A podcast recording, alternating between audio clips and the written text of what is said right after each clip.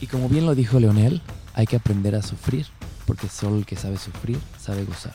Hola, yo soy Carlos Lang y bienvenidos a Café con Mezcal. En el episodio de hoy tenemos como invitado a Leonel García, que además de contarnos cómo fue comenzar uno de sus proyectos más grandes, Sin Bandera, nos contó cómo fue darle así inicio su carrera como solista. Acompáñanos con un café o con un mezcal, o mejor con los dos, mientras escuches la historia de cómo es que Leonel, junto a Natalia Lafourcade, logró escribir y componer la famosísima canción Hasta la raíz en un sueño. Esa la banda. Estamos grabando, estamos grabando. Bienvenidos una vez más a Café con Mezcal, este podcast donde el café pone la plática y el mezcal la pone mucho mejor. El día de hoy tenemos a un gran invitado de nombre Leonel García, Gracias, bro. Leyenda. Qué honor tenerte aquí, No, hermano. hombre, gracias por, por invitar. Es un placer, de verdad que sí. Me emocionó cuando me dijeron que, que podíamos venir. Dije, qué chido, vamos a platicar. Qué rato. especial, carnal, porque estoy seguro que aquí a todos más de una vez nos has acompañado en lágrimas o nos has hecho llorar. Nos has acompañado desde hace mucho tiempo. Ojalá, ojalá que sí. Este, suena feo, pero sí. Este, me gusta cuando la gente me dice, me has hecho hecho llorar". llorar. Qué bueno. Suena como sádico, pero ese es el mayor logro. Primero que nada, mi hermano, eh, me gusta comenzar siempre este primer bloque donde te presentas. Imagínate a un público que no te conoce, ¿cómo te presentas ante ellos? Claro. Bueno, me llamo Leonel García Núñez de Cáceres, un nombre muy largo.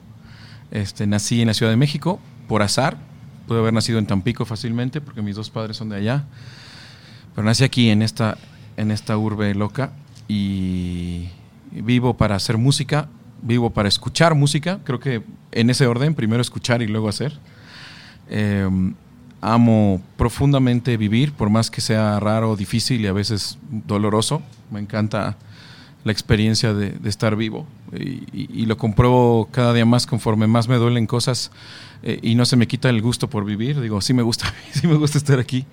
Um, y soy un buscador, siempre me describo como un, como un buscador, un explorador, alguien que no, no está buscando llegar a ningún lugar, sino más bien seguir siempre buscando qué más hay en la música, qué más hay en las palabras, qué más hay en las emociones um, y en el mundo que tiene infinitas cosas que ofrecer y es, es un viaje es un viaje fantástico. Hermano, está muy mal que diga esto, especialmente por los otros invitados, pero qué increíble presentación. qué Gracias. especial canal. De hecho, iba a dejar esta frase para más adelante, pero me gustaría comenzar con esto. En tu bio de Instagram, que normalmente todos tenemos así como, no sé, contacto, no sé, tu contacto, Sí. teléfono, WhatsApp, demás. Músico fotógrafo. Tú tienes cantautor mexicano cantándole al amor y a todo lo que lo impide, lo destruye o lo amenaza y a todo lo que lo atrae, lo protege y lo describe. Sí, trato como de ver la música como un acto de magia, como bastante trascendente. No, no, no pienso en la música como algo banal, ¿no? como mero entretenimiento, sino como un acto realmente de, transformación, de, transmutación, de que la gente se encuentre, cambie de plano, vibre diferente a, partir de la música, porque eso es lo que la música me hace a mí. Cuando escucho discos que, son maravillosos o voy a un concierto que me cambia la vida, esos que vas algunas veces, eh, he descubierto que la música es, es- exacto, exacto, uno de los grandotes. Eh, descubres que la música te transforma y te cambia y, y cuando y cuando pasa el evento ya no eres la misma persona que eras antes del evento, ¿no? El evento de escuchar un disco o el evento de ir a un concierto. Eh, creo que la música es un recordatorio, recordatorio constante de la unidad y, y- y el amor también es un tema súper este, polémico porque mucha gente se queda con el concepto amor nada más como de la parte cursi, como de la parte de, de ay, qué romántico, ¿no? El amor está bien chido, este, mandarle flores a tu chava y decirle que la quieres. Pero el concepto de amor es, es un concepto terriblemente pro- profundo, doloroso, complicado, que habla de, de la entrega, que habla de la, de la capacidad de desprenderse, que habla de la capacidad de, de desapegarse, de comprender lo que el otro necesita por encima de lo que tú le quieres dar, ¿no? Es como es un, es un concepto muy complicado. De hecho, aprender a amar es muy difícil y creo que esa es la gran búsqueda del ser humano, ¿no? Cómo se ama, porque porque es un proceso que dura toda la vida, hasta que, hasta que tu último día de, tiempo estés aprendiendo a amar, este, y que eso te incluye a ti mismo, ¿no? También amarte a ti mismo, que es el tema central del amor, el decir, me gusto, me caigo bien, me, gusto me gusta lo que digo, me gusta lo que pienso, creo en lo que estoy diciendo o no. Es un proceso que no se acaba nunca. Evolutivo. Tengo de una fuente, según yo, fidedigna, la historia de que realmente comenzaste a componer canciones para ligar chicas. ¿Es real ese, eso? Pues no, fue la primera, eh, digamos, utilidad que, tuvo, que tuvieron mis canciones, ¿no? Pero no fue el Eh, inicio de todo. el inicio fue como ver a mis padres hacer música, ¿no? Es como, como verlos a ellos unirse a través de la música, porque mis papás siempre tuvieron muchos problemas, siempre estuvieron como muy desconectados a nivel este, como afinidad, pero la música los, los sintonizaba, ¿no? Extrañamente era, era lo que los hacía, no sé, estar juntos y felices. Yo los veía reír y disfrutar cuando hacían música. Entonces entendía que la música era como un factor de unidad. Decía, qué chido eso quiero que haya música en mi vida siempre, ¿no? Entonces empecé a escuchar sus discos y luego empecé a comprar los míos y luego empecé a cantar con ellos. um, y después empezó la curiosidad de, ¿y qué tal si yo también intento hacer una canción original, ¿no? Tendría, no sé, 12, 13 años cuando, 12 años tenías cuando ya esa empecé a pensar. Y que sí, veía a mi madre hacer algunos pequeños poemas y musicalizarlos con la guitarra. Y decía, eso, es- eso está increíble, crear una canción como las que canta Luis Miguel, como las que canta Stevie Wonder, como las que canta José José, como las que... Pero hacerla tú, ¿no? Y es una canción que dice lo que tú quieres decir, como tú lo quieres decir. Entonces para mí eso era mágico, era como eh, descubrí la creación muy, muy chiquito y, y- y- muy de, de una manera muy cercana. Y luego me di cuenta que tenía poder la música, ¿no? Que tú se la cantabas a la gente y la gente se sorprendía, pelaba los ojos y decía, ¿y esa canción quién la hizo? Y cuando le decías yo, la reacción era, era, era muy extraña, era muy peculiar, causaba una sorpresa y una emoción y te pedían que la cantaras de nuevo y querían escucharla otra vez porque decían, tú le hiciste a ver, cántala otra vez, Pero eso te, eso escuchar. te pasaba de, de pequeño. De- como sí, pues tenía 12 13 años cuando empecé a, a cantar. Entonces me di cuenta que, que tenía ese poder. La, sí, sí, sí, tenía, por fortuna era afinado. este, todavía no, traba- no había trabajado mucho mi voz ni nada, pero era afinado y, y, y- las canciones no eran, no eran malas, digamos, no eran tampoco grandes canciones, pero no eran malas. Entonces un día se me ocurrió, dije, bueno, y si una chava que me gusta le canta una canción. Ah, ahí. ¿Qué, ahí qué- pasa, no? Porque además siempre soy y era mucho más tímido. Eh, acercarme a una chica y hablarle era así, era, era una cosa terrible, difícil, ¿no?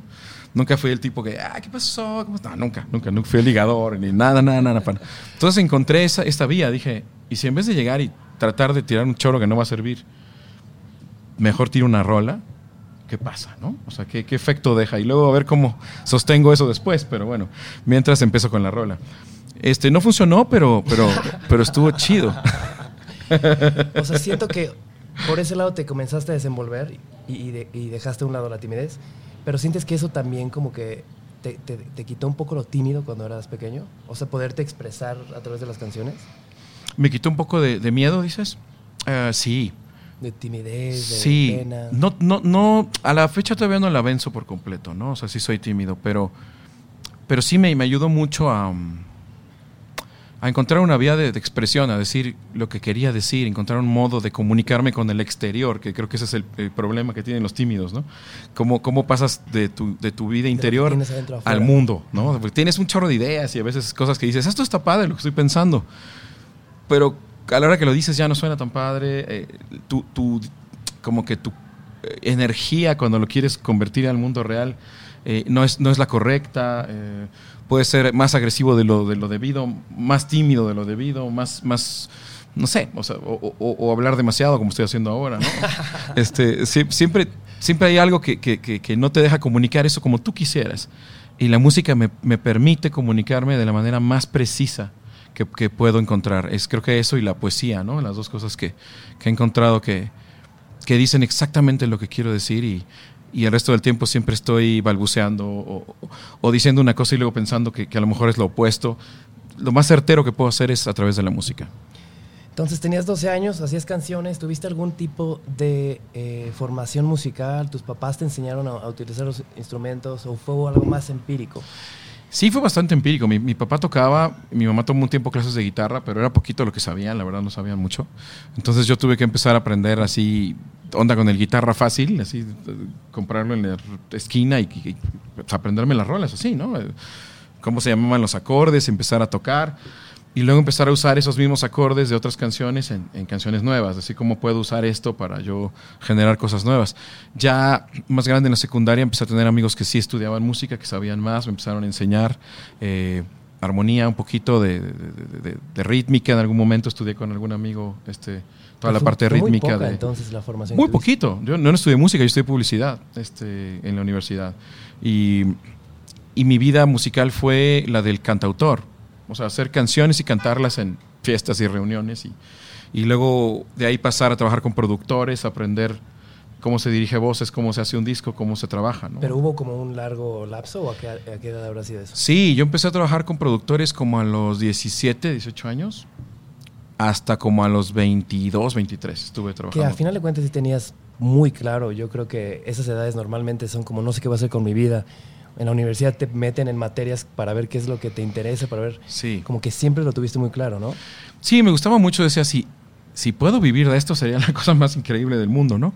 Eh, ya muy grande conocí a Lynch y, y, y leí su frase de, de, de, de David Lynch. de Catching the Big Fish. Uy, esta frase que dice no, este, a mi héroe. no no si, si, fracasas haciendo lo que no te gusta fracasas dos veces no me hubiera gustado leer esa frase cuando era más joven porque era exactamente lo que estaba pensando. Decía es que si, si de todos modos es muy difícil la vida en cualquier índole en cualquier ámbito eh, si escojo mal si me voy a por un trabajo que a lo mejor no es lo que me apasiona y me emociona tengo también muchas posibilidades de fracasar. No, no, porque sea un trabajo más común o más sencillo, o no, ningún trabajo es sencillo. O sea, en todos lados puedes fracasar. Mejor fracaso tratando de hacer música. Mejor fracaso, si es que se puede llamar fracaso, este, haciendo lo que me emociona y me apasiona. Alguna vez le dije a mi mamá, que muy preocupada, me dijo, hijo, es que, ¿y si no te va bien?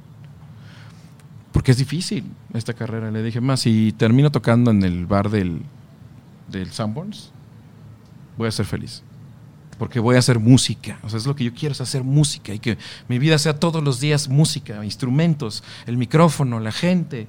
Y voy a estar feliz. A lo mejor no voy a tener mucha lana, pero voy a ser feliz. Y, y lo sentía, decía, aquí eh, me está pidiendo mi cuerpo y mi, mi, alma, me están pidiendo hacer esto. No sé si nací para hacer esto y, y simplemente ya lo traigo ahí medio, medio este, se, adentro, ¿no? Como sellado a fuego pero lo hice y, por fortuna, bueno, eh, hemos ido logrando acercar cada vez más la, música que hago a, más gente, ¿no? Pero, pero sí es algo que creo que uno tiene que, que dejarse llevar por ese, esa cosa interior de que, que, amas y aventarse por ahí, ¿no? Aventarse por ahí es, es, es donde vas a ser más feliz. Digo, también qué fortuna que, que de alguna manera fue algo... Llegó tu, tu mamá y te dijo, ¿sabes qué? Considera otro camino porque quizás lo artístico está difícil. Uh -huh. qué, qué, bonito porque un día llegó mi papá y me dijo lo mismo. Y ese mismo día leí una frase que decía, aquel que se dedica a lo que ama está condenado al éxito. Una frase lo suficientemente fuerte que me hizo seguir soñando, igual que a ti. Estoy de acuerdo, de acuerdísimo. El éxito es ese, es, es despertarte todos los días con la, con la ilusión de lo que vas a hacer ese día, ¿no? Eso es el éxito. Eh, decir, qué lindo que hoy voy a hacer esto, que me encanta. Uh, hace rato leí una frase de los estoicos eh, que básicamente decía, happiness is the, algo así como the, the right flow of life, ¿no? O sea, es, eso es la felicidad, cuando la vida fluye bien.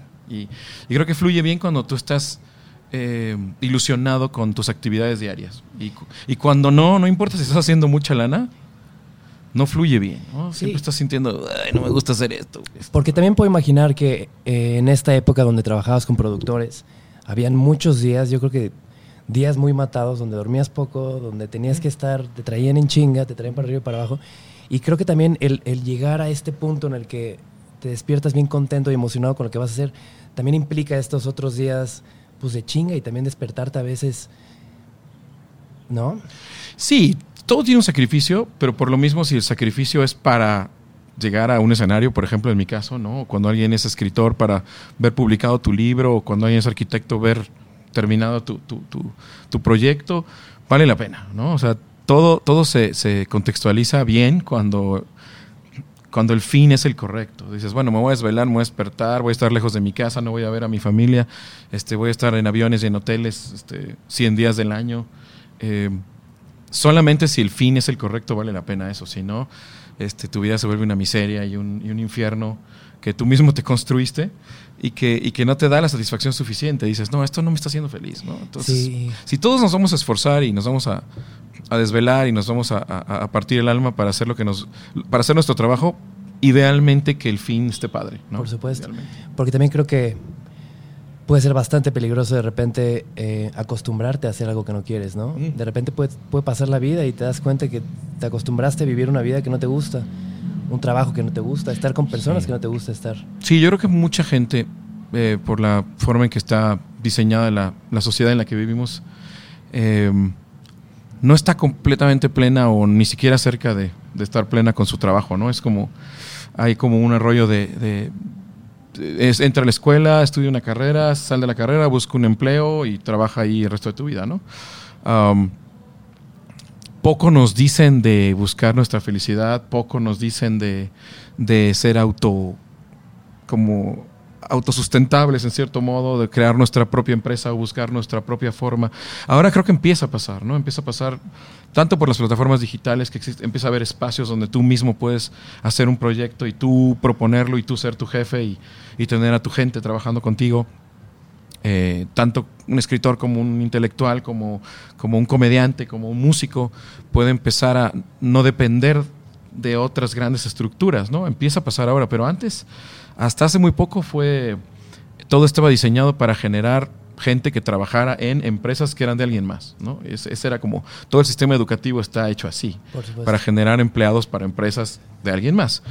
Y, y es, es pesado, yo vi a muchos de mis amigos eh, pasar muchos años de su vida haciendo, tratando de encontrarse en lo que habían estudiado, tratando de disfrutar el trabajo que, que tenían y no podían, ¿no? Y la mayoría de ellos ya no se dedican a eso, la mayoría de ellos están haciendo otra cosa eh, que no tiene nada que ver con lo que estudiaron. Y me di cuenta que es un gran porcentaje de gente que termina haciendo algo que no es lo que estudió, ¿no? Creo que em, el, tenerle miedo a no ser parte de este esquema social es algo que te van inculcando sin darse cuenta los adultos, ¿no? Porque quizás cuando eres pequeño te preguntan qué sueñas ser cuando seas grande. Y el soñar es muy diferente a cuando llegas a la prepa y te dicen de qué vas a dedicar tu vida. Como que ahí ya llega un tipo de presión que, que ya no puedes soñar. Ya tienes que dedicar tu vida en una vocación que quizás ni siquiera estás seguro que, que quieres hacer, pero quieres encajar en este esquema de, de la seguridad, de tener un sueldo, de, de como tener ciertas cosas ya resueltas, ¿no? Entonces, Claro.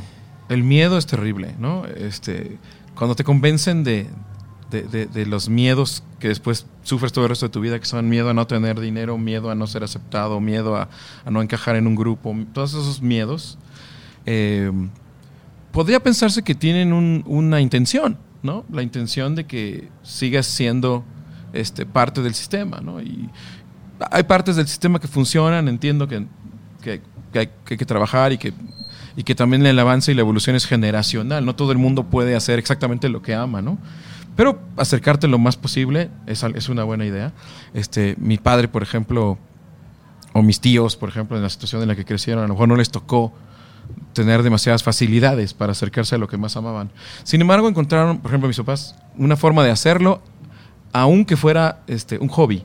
¿no? Aunque, o sea, tengo esta, mi papá es ingeniero, mamá se dedicaba al hogar, publicista. yo soy publicista, pero, pero al mismo tiempo hacían música y nunca dejaron de hacerla. Y, y yo me he dado cuenta que su, que su fuente de la felicidad no era su empleo, era su hobby. Y, y- y si ellos querían que yo estudiara una carrera este, convencional, se equivocaron al mostrarme que su felicidad provenía de su hobby. Porque dije, yo quiero hacer mi hobby mi trabajo. Claro. Este, creo que de ahí va a venir mi felicidad. Eh, ellos hubieran querido ser cantantes, hubieran querido ser músicos. eh. se los ofrecieron alguna vez a mi madre, ¿no? Este, porque cantaba muy lindo. Y mucha gente no se atreve como a dar este salto justamente por estos miedos que, como dices, ya traemos bien profundos de es que si no gano lana para la renta, es que si no me aceptan, y es que si hago ridículo.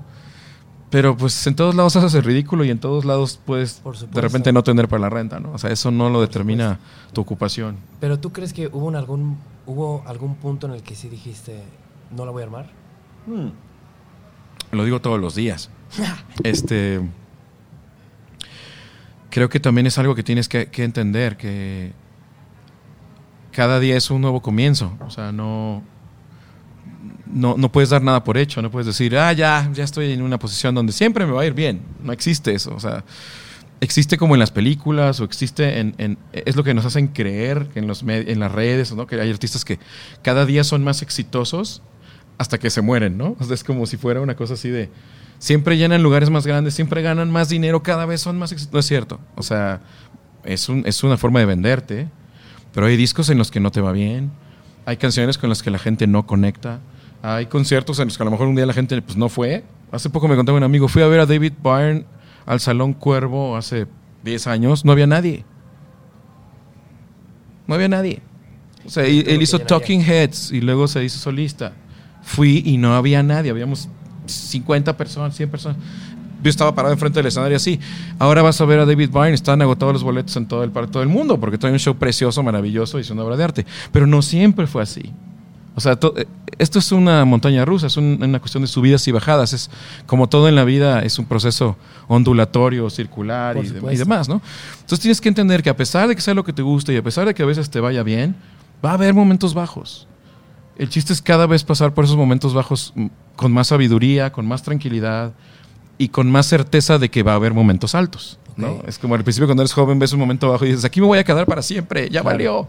Y no es cierto tampoco, va a volver a subir. ¿no? Entonces, surfear como un libro muy bueno. ¿Dirías que cada proyecto que abordas lo abordas como si fuera el último?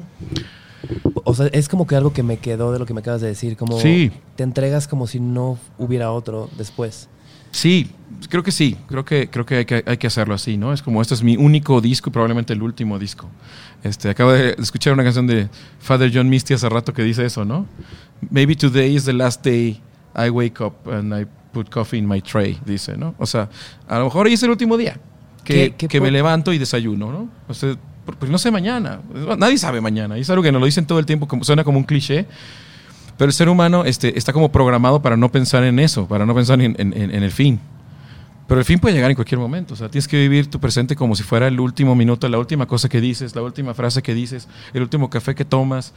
Y la vida entonces toma su dimensión correcta. Lo que pasa es que nos la pasamos todo el tiempo pensando en las cosas maravillosas que vamos a hacer Claro, claro, claro. y las cosas que no hicimos, ¿no? Y tú sabes, eso, ese es el gran mal del ser humano, ¿no? Sí, el futuro es brillante, pero también es inexistente, no existe, no está aquí No entre existe. nosotros. No existe. ¿Cómo, no. ¿Cuál sería tu manera? Es que también es muy difícil decir, ser, ser tan presente, estar tan presente, estar como tan, tan aquí todos los días, ¿sabes? O sea, despedirte de tus papás todos los días como si fuera el último día que los fueras Sí. a ver. Que puede ser, Sí. siempre puede ser. Siempre puede ser. Y siempre ves esos videos en Instagram siendo virales de un señor o alguien llorando diciendo, ¿cómo daría por haberme despedido bien por mi- de mis papás?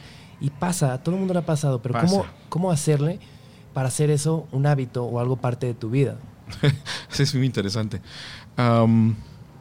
Yo creo que la vida te va dando como ciertas lecciones desde, desde una noche de sexo perfecta, hasta un amanecer perfecto, hasta una comida perfecta. Y, y- y- y son momentos como, les llaman como epifanías, ¿no? Donde Una gran respuesta en una pequeña, en un pequeño momento, ¿no? desapareces, ¿no? Eh, Estás ahí y no estás ahí. Te, te vas, sientes esto que es, no sé qué es, que muchos han hablado de eso desde que el ser humano existe, esta sensación de, del- de, de- de- de- de- como de inmensidad eh, que sientes en esos momentos. Y esos momentos son el presente, ¿no? Eso es lo que se siente cuando estás en el presente perfecto. Eso es el presente perfecto. Cuando sientes esta cosa como de, wow, creo que soy mucho más de lo que pensé que era, ¿no? Estaba chido eh, lo que yo sentía que era, pero ya me di cuenta que soy mucho más que eso. Pero a eso solo puedo acceder cuando estoy en el momento presente y de manera perfecta, ¿no? Entonces, esa búsqueda del presente creo que es también otra de las grandes búsquedas, ¿no? Así como, como, como hace rato decía de una, bueno, esta es la otra, porque eh, es donde realmente mm, eh, recuerdas mucho de la de quién eres, de dónde vienes y a dónde vas. Mucho eso, ¿no? Eso- esos momentos. Entonces, pues simplemente cuando ya lo sentiste un día, porque la pasaste súper bien, porque estuviste en un concierto, porque estuviste con amigos y dijiste, wow, es la noche más increíble de mi vida, es porque estabas completamente ahí. Y tratar de volver a esa sensación es muy importante. Obviamente los que meditan lo saben, los que hacen ejercicio, por ejemplo, lo saben, ¿no? Este, los que corren, los que son corredores de- cotidianos lo saben, salen todos los días a correr y, y tienes esta sensación de Estar aquí. presente, ¿no? Y, Y por eso, no sé, Murakami escribe libros al respecto de correr, ¿no? Porque correr es un acto de, de, meditación, es un acto de trance, es un acto de un recordatorio de inmensidad y está padrísimo, me encanta eso. Eh, y creo que eh, es donde más felicidad encuentras. y, es, y normalmente es en la cotidianeidad, en los amigos, en tu pareja, con tu mascota, eh, con tu guitarra. O sea, no, necesitas grandes cosas estrafalarias ni extravagantes para, sentir el presente, es cuando estás más relajado y más en confianza cuando te vuelves realmente presente. Como esta trilladísima frase que dice que las cosas más bellas, hermosas, son gratis. Sin duda, sin duda son gratis. Eh, y son las que después te permiten apreciar las que no son gratis. O sea, si no estás fuerte con las cosas que no son gratis, las cosas caras, las cosas de la riqueza, no las sabes apreciar ni disfrutar. Porque tienes que saber muy bien que si las perdieras todas, no pasa nada. Pero si no sabes eso, te vuelves ambicioso, te vuelves egoísta, te destruyes, le quitas a los demás, te quieres subir encima de los demás. Nos pasa a todos, que a veces se nos olvida este, este asunto de qué pasa cuando no teníamos nada, ¿no? ¿Cómo éramos? Pues iguales, no pasaba nada. Digo, obviamente nada, me refiero a, a, no mucho, ¿no? O sea, porque siempre el ser humano necesita lo, básico, ¿no? Eso sí, siempre hablamos de de que primero hay que resolver los temas centrales que son comer, dónde vivir y este, eso es muy, eso es lo primordial. Por eso en el mundo tenemos que estar muy preocupados de que todo el mundo tenga eso, ¿no? Pero una vez resuelto eso, comienza el otro camino, el camino de, apreciar lo intangible, que eso está bien chido también. Me, gusta cómo, cómo cerraste esta, esta parte porque creo que también regresamos a lo mismo que decíamos, ¿no? O sea, no es sensato juzgar a las personas que no se atreven a arriesgarse un poquito más a seguir sus sueños, porque tienen muchas cosas que resolver, porque tienen muchas familias que alimentar, porque tienen muchas cosas. Pero de cualquier manera es muy interesante este, esta idea de, de, arriesgarlo pues, por los sueños, ¿no? Por, por, amor al arte, por así decirlo. Sí, y tenemos que pensar este, mucho en, en, qué nos puede facilitar ese riesgo, ¿no? Si tú tienes, por ejemplo, muchos hijos, se dificulta tomar ese riesgo. ¿no? Si los tienes desde muy joven, se dificulta tomar ese riesgo. O sea, si, si tú planeas un poco tu, cuando eres joven tu vida y dices, creo que voy a esperarme un poco más para tener un hijo, creo que no, no voy a dejarme, una vez más, las cuestiones sociales, ¿no? La presión social de, ya tienes un hijo, ya cásate, ya, ya tienes 20, ¿no? Este, vamos, espérate. Claro. Espérate tantito. O sea, digo, es algo que culturalmente traemos muy integrado, religiosamente traemos muy integrado. O sea, las mismas religiones nos piden tener hijos y en algunas todos los que nos manden, así como dicen. Este, lo traemos desde hace cientos de años integrado en el sistema de que eso es lo correcto. Eh, pero, pero hay otras maneras de vivir y esas otras maneras de vivir donde tú te esperas un poco más, donde tratas de juntar un poquito más de la Eso, eso, eso, este, de viajar a lo mejor. Como no acostumbrarte, ¿no? o sea, estar inconforme sabiendo que estás ahorrando y estás guardando esta energía, este dinero, porque no te vas a dar por vencido con tus sueños. De acuerdo, entonces tú no puedes ser responsable de otros este, si, quieres, si quieres tomar riesgos, es muy difícil, ¿no? Cuando ya tienes otros de los que, dependen de ti, pues ya cambian tus, tus, tus prioridades. Y tu felicidad entonces ahora tendrá que venir de la felicidad de aquellos que dependen de ti, ¿no? Eso cambia. Como cuando tienes un hijo, inmediatamente tus prioridades cambian. O sea, tú estabas, no, ya hay mis discos y mis conciertos y acá y la onda. Tienes un hijo y dices, ah, puta, quiero que ese güey sea feliz, daría lo que fuera porque este güey fuera feliz. Y te deja un poco de importar tanto lo otro, no lo dejas, no lo dejas, lo amas, pero cambian tus prioridades naturalmente. Entonces, el chiste es que no cambien demasiado pronto. Que tengas un tiempo en tu vida donde puedas ocuparte de ti mismo antes de ocuparte de alguien más. Porque además también a nivel inteligencia y a nivel experiencia ayuda mucho para ser papá haber vivido más, haber tenido un empleo, haber sido responsable de empleados, haber, haber viajado a un par de ciudades, saber que hay otro tipo de culturas y otras formas de pensar, haberte leído un par de libros, ¿no? Antes de ser papá, ayudaría muchísimo a que, a que también cambie mucho la, la manera en que tú reaccionas a lo que tu hijo va a hacer. Claro, que nunca es fácil. Por supuesto, porque si no ese mismo círculo vicioso que te tocó vivir y que lo viviste, lo puedes hacer que tus hijos también lo vivan. Sí. Te voy a contar una historia bien bonita, la voy a intentar hacer bien, bien sintetizada. Pero en Alberta, en Canadá, conocí a un señor que era banquero y, y odiaba su vida. Esto me lo contó él así tal cual. Y de repente, eh, en sus vacaciones, en su tiempo libre, cuando caía nieve, les construía castillos de hielo a sus hijos. Entonces en su, en su patio les hacía castillos y empezó a desarrollar una habilidad muy cañona para hacer castillos de hielo. Ahorró una lana, renunció de ese trabajo y empezó a concursar haciendo castillos de hielo. y ahora viaja por todo el mundo en todas las expos de hielo haciendo castillos de hielo y se lleva a sus hijos a que jueguen en sus Claro, castillos. claro. Entonces, si hay alguien en el mundo construyendo castillos de hielo, viajando por todo el mundo con su familia, o sea, creo que se vale la pena de repente, o sea, intentarlo, ¿no? Sí, sí vale la pena. Yo creo que hace poco leía un- una entrevista eh, que le habían hecho, que le hicieron a un escritor. Te, te fallo con los nombres, soy muy malo.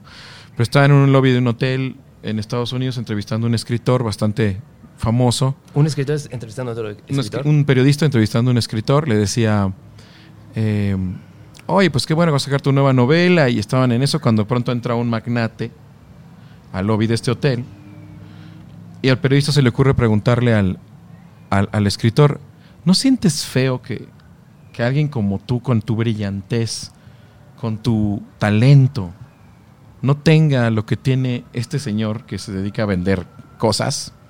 ¿No sientes como que es injusto? Y la respuesta del escritor fue muy bonita y nunca se me olvida porque le dijo, "Eh, es verdad que él tiene muchas cosas que yo no tengo, pero él tiene, él- yo tengo una que él nunca va a tener. Y, eh, y el periodista le dice, ¿cuál? Le, dice, le dijo en inglés, I have an enough. Es como, yo tengo un suficiente. Con esto Yo sé cuál es mi suficiente. Y hay mucha gente que no sabe cuál es su suficiente. Yo creo que ese es el, ese es el tema, ¿no? ¿Con cuánto eres feliz? ¿Con cuánto vives bien? Porque yo no, yo no soy anticorporaciones, ni soy antiempresas, ni soy anticapitalismo, ni soy anti... Soy anti no tener límites. Porque puede haber corporaciones, puede haber empresas, puede haber lo que tú quieras, pero con límites. Anti tener por tener. Es decir, yo estoy bien con mi empresa ganando tantos millones de dólares al año. No necesito cada año ganar un millón más. Como son las corporaciones. Necesitan cada año ganar un millón más. O dos millones más. O diez millones más. Para lo cual despiden personal, les pagan menos. y- Claro, o sea, digo, explotar. ese es el problema. No que existan las corporaciones, sino que el ser humano no se pone un, un enough, ¿no? Entonces, creo que cuando ya lo tienes, es más fácil vivir, porque, porque estos altibajos que te digo que, que vive uno, ya no son tan terribles, porque no estás viviendo en tu máximo límite, donde si de repente ya no ganas lo que siempre has ganado, te, te endeudas y quiebras, porque vives al tope de tus gastos y al tope de, y siempre queriendo ganar más, ¿no? Si, si, si sabes, este es mi suficiente y de aquí me puedo ir un poquito arriba o un poquito abajo y no me pasa nada, ¿no? Se me hace muy interesante, o sea, cómo lo tienes tan claro, pero también en una época que pareciera que es todo lo contrario, ¿no? Sí, es una- vivimos una época de, de- de- de- de mucha ambición. Me parece también de muy peligroso este anticorporativismo y antiempresarismo y anti ricos y anti todo. También me parece muy peligroso. Las dos cosas me parecen peligrosas. Me parece que, que- que, mm, siempre va a haber gente muy capaz, muy hábil, muy inteligente. No importa en qué sistema, no importa en qué estructura, no importa en qué sociedad, que va a tener más que otros. Y eso es, eso es natural. Natural porque es más lista, porque es más hábil, porque es más rápida, porque es más fuerte, porque es más, porque estudia más, porque lee más, porque trabaja más, por lo que tú quieras. Entonces, tenerle coraje o enojo al que más, al que tiene más, me parece un error gravísimo. Porque muchas veces ese que tiene más es un ejemplo a seguir. No es alguien a quien tengamos que odiar. Pero también al mismo tiempo me parece horrible que, que los que tienen más muchas veces se enganchan en esta cuestión de no tener, de no poderse saciar Ok. con nada y enloquecen, ¿no? El problema es esto, el, el poder y el dinero, como decías hace un rato, alimentan al lobo malo muchas veces, ¿no? Y, y terminas siendo muy rapaz. Ese es el problema. ¿Cómo, ¿Cómo preparamos a los chicos para que si un día tienen algo de dinero o algo de poder, no se conviertan en destructores, sino en constructores? ¿Cómo les enseñamos en las escuelas, más que matemáticas o geografía o historia, que si saben dónde está Pachuca o saben dónde está este, Bulgaria, que si un día llegan a ser jefes en una empresa o llegan a tener dinero porque su negocio les fue muy bien, piensen primero en sus empleados, primero en sus ciudades, primero en sus sociedades, primero en sus familias y no en, en sí mismos. ¿no? Creo que ahí es donde estamos fallando. Claro. Esa es la gran falla. La falla moral, La falla de, de- que antes la religión como que cubría un poco ese ángulo de que esto está bien, esto está mal, no, no te portes mal porque te vas al infierno y así. Creo que en ausencia de la religión no ha habido algo que supla esto. Wow. Y que y entonces los chavitos crecen sin, sin una brújula, ¿no? Claro. Y, y- y, pues tenemos lo que tenemos, un montón de destrucción de todo Claro. tipo. Creo que antes se, se hablaba mucho de las aspiraciones trascendentales, ¿no? Llegar a otro lugar después de la vida. Pero a lo que me refería con esta época, que definitivamente sí es bastante, quizás de repente egoísta, pero también es, eh, como es histórica, es histérica.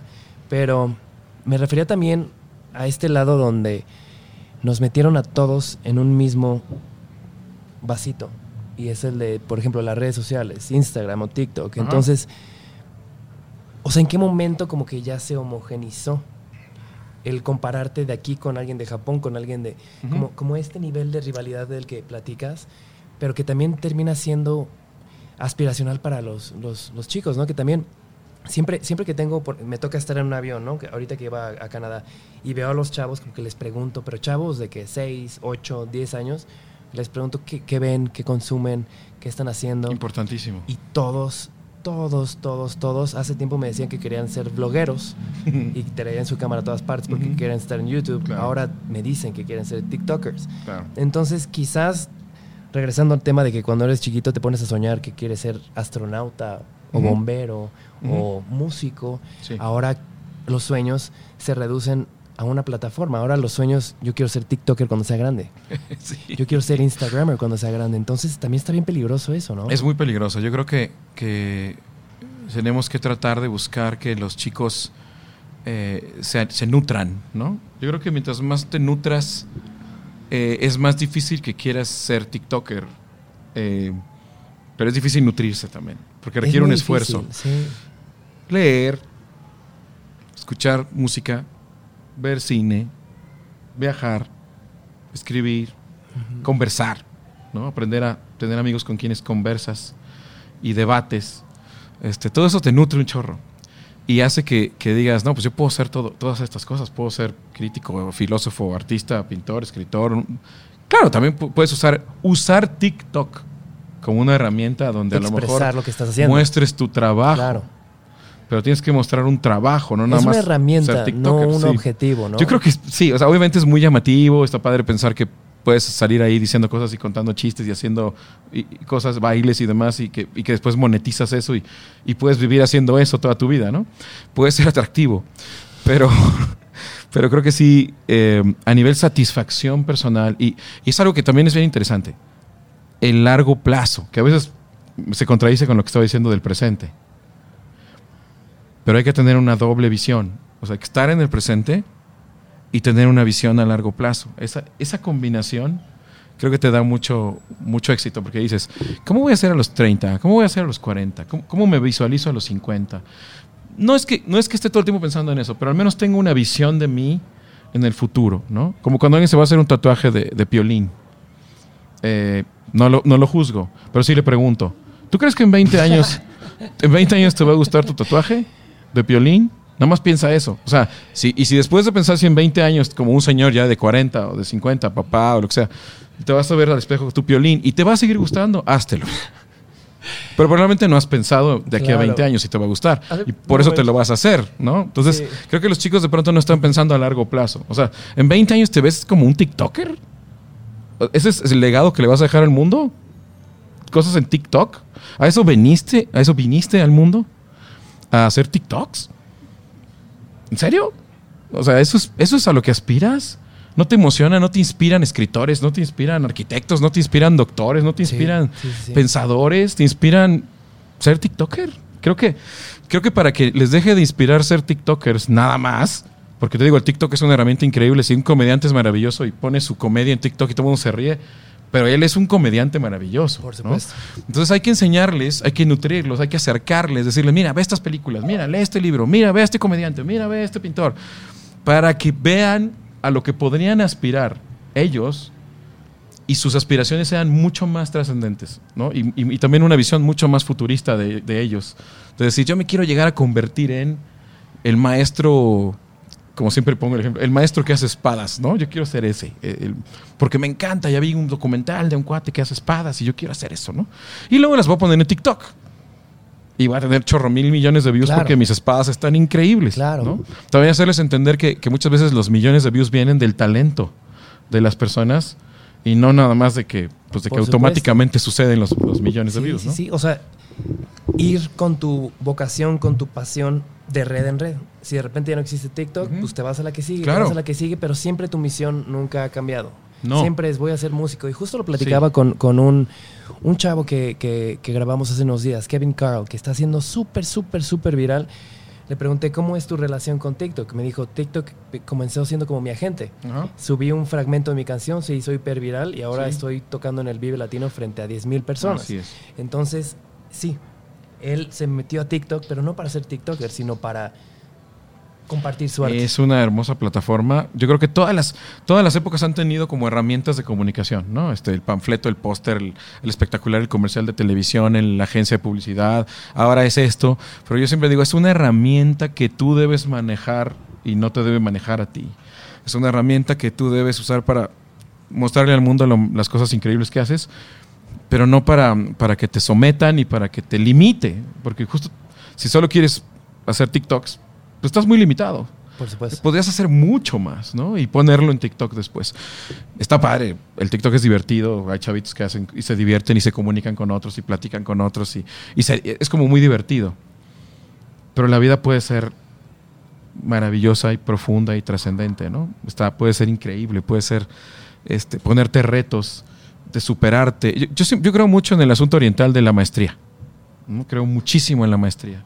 Este, me parece que la misión de todos los seres humanos debería ser proponerse llegar a ser maestros en algo. Esa es la- mi visión de cómo debería de ser.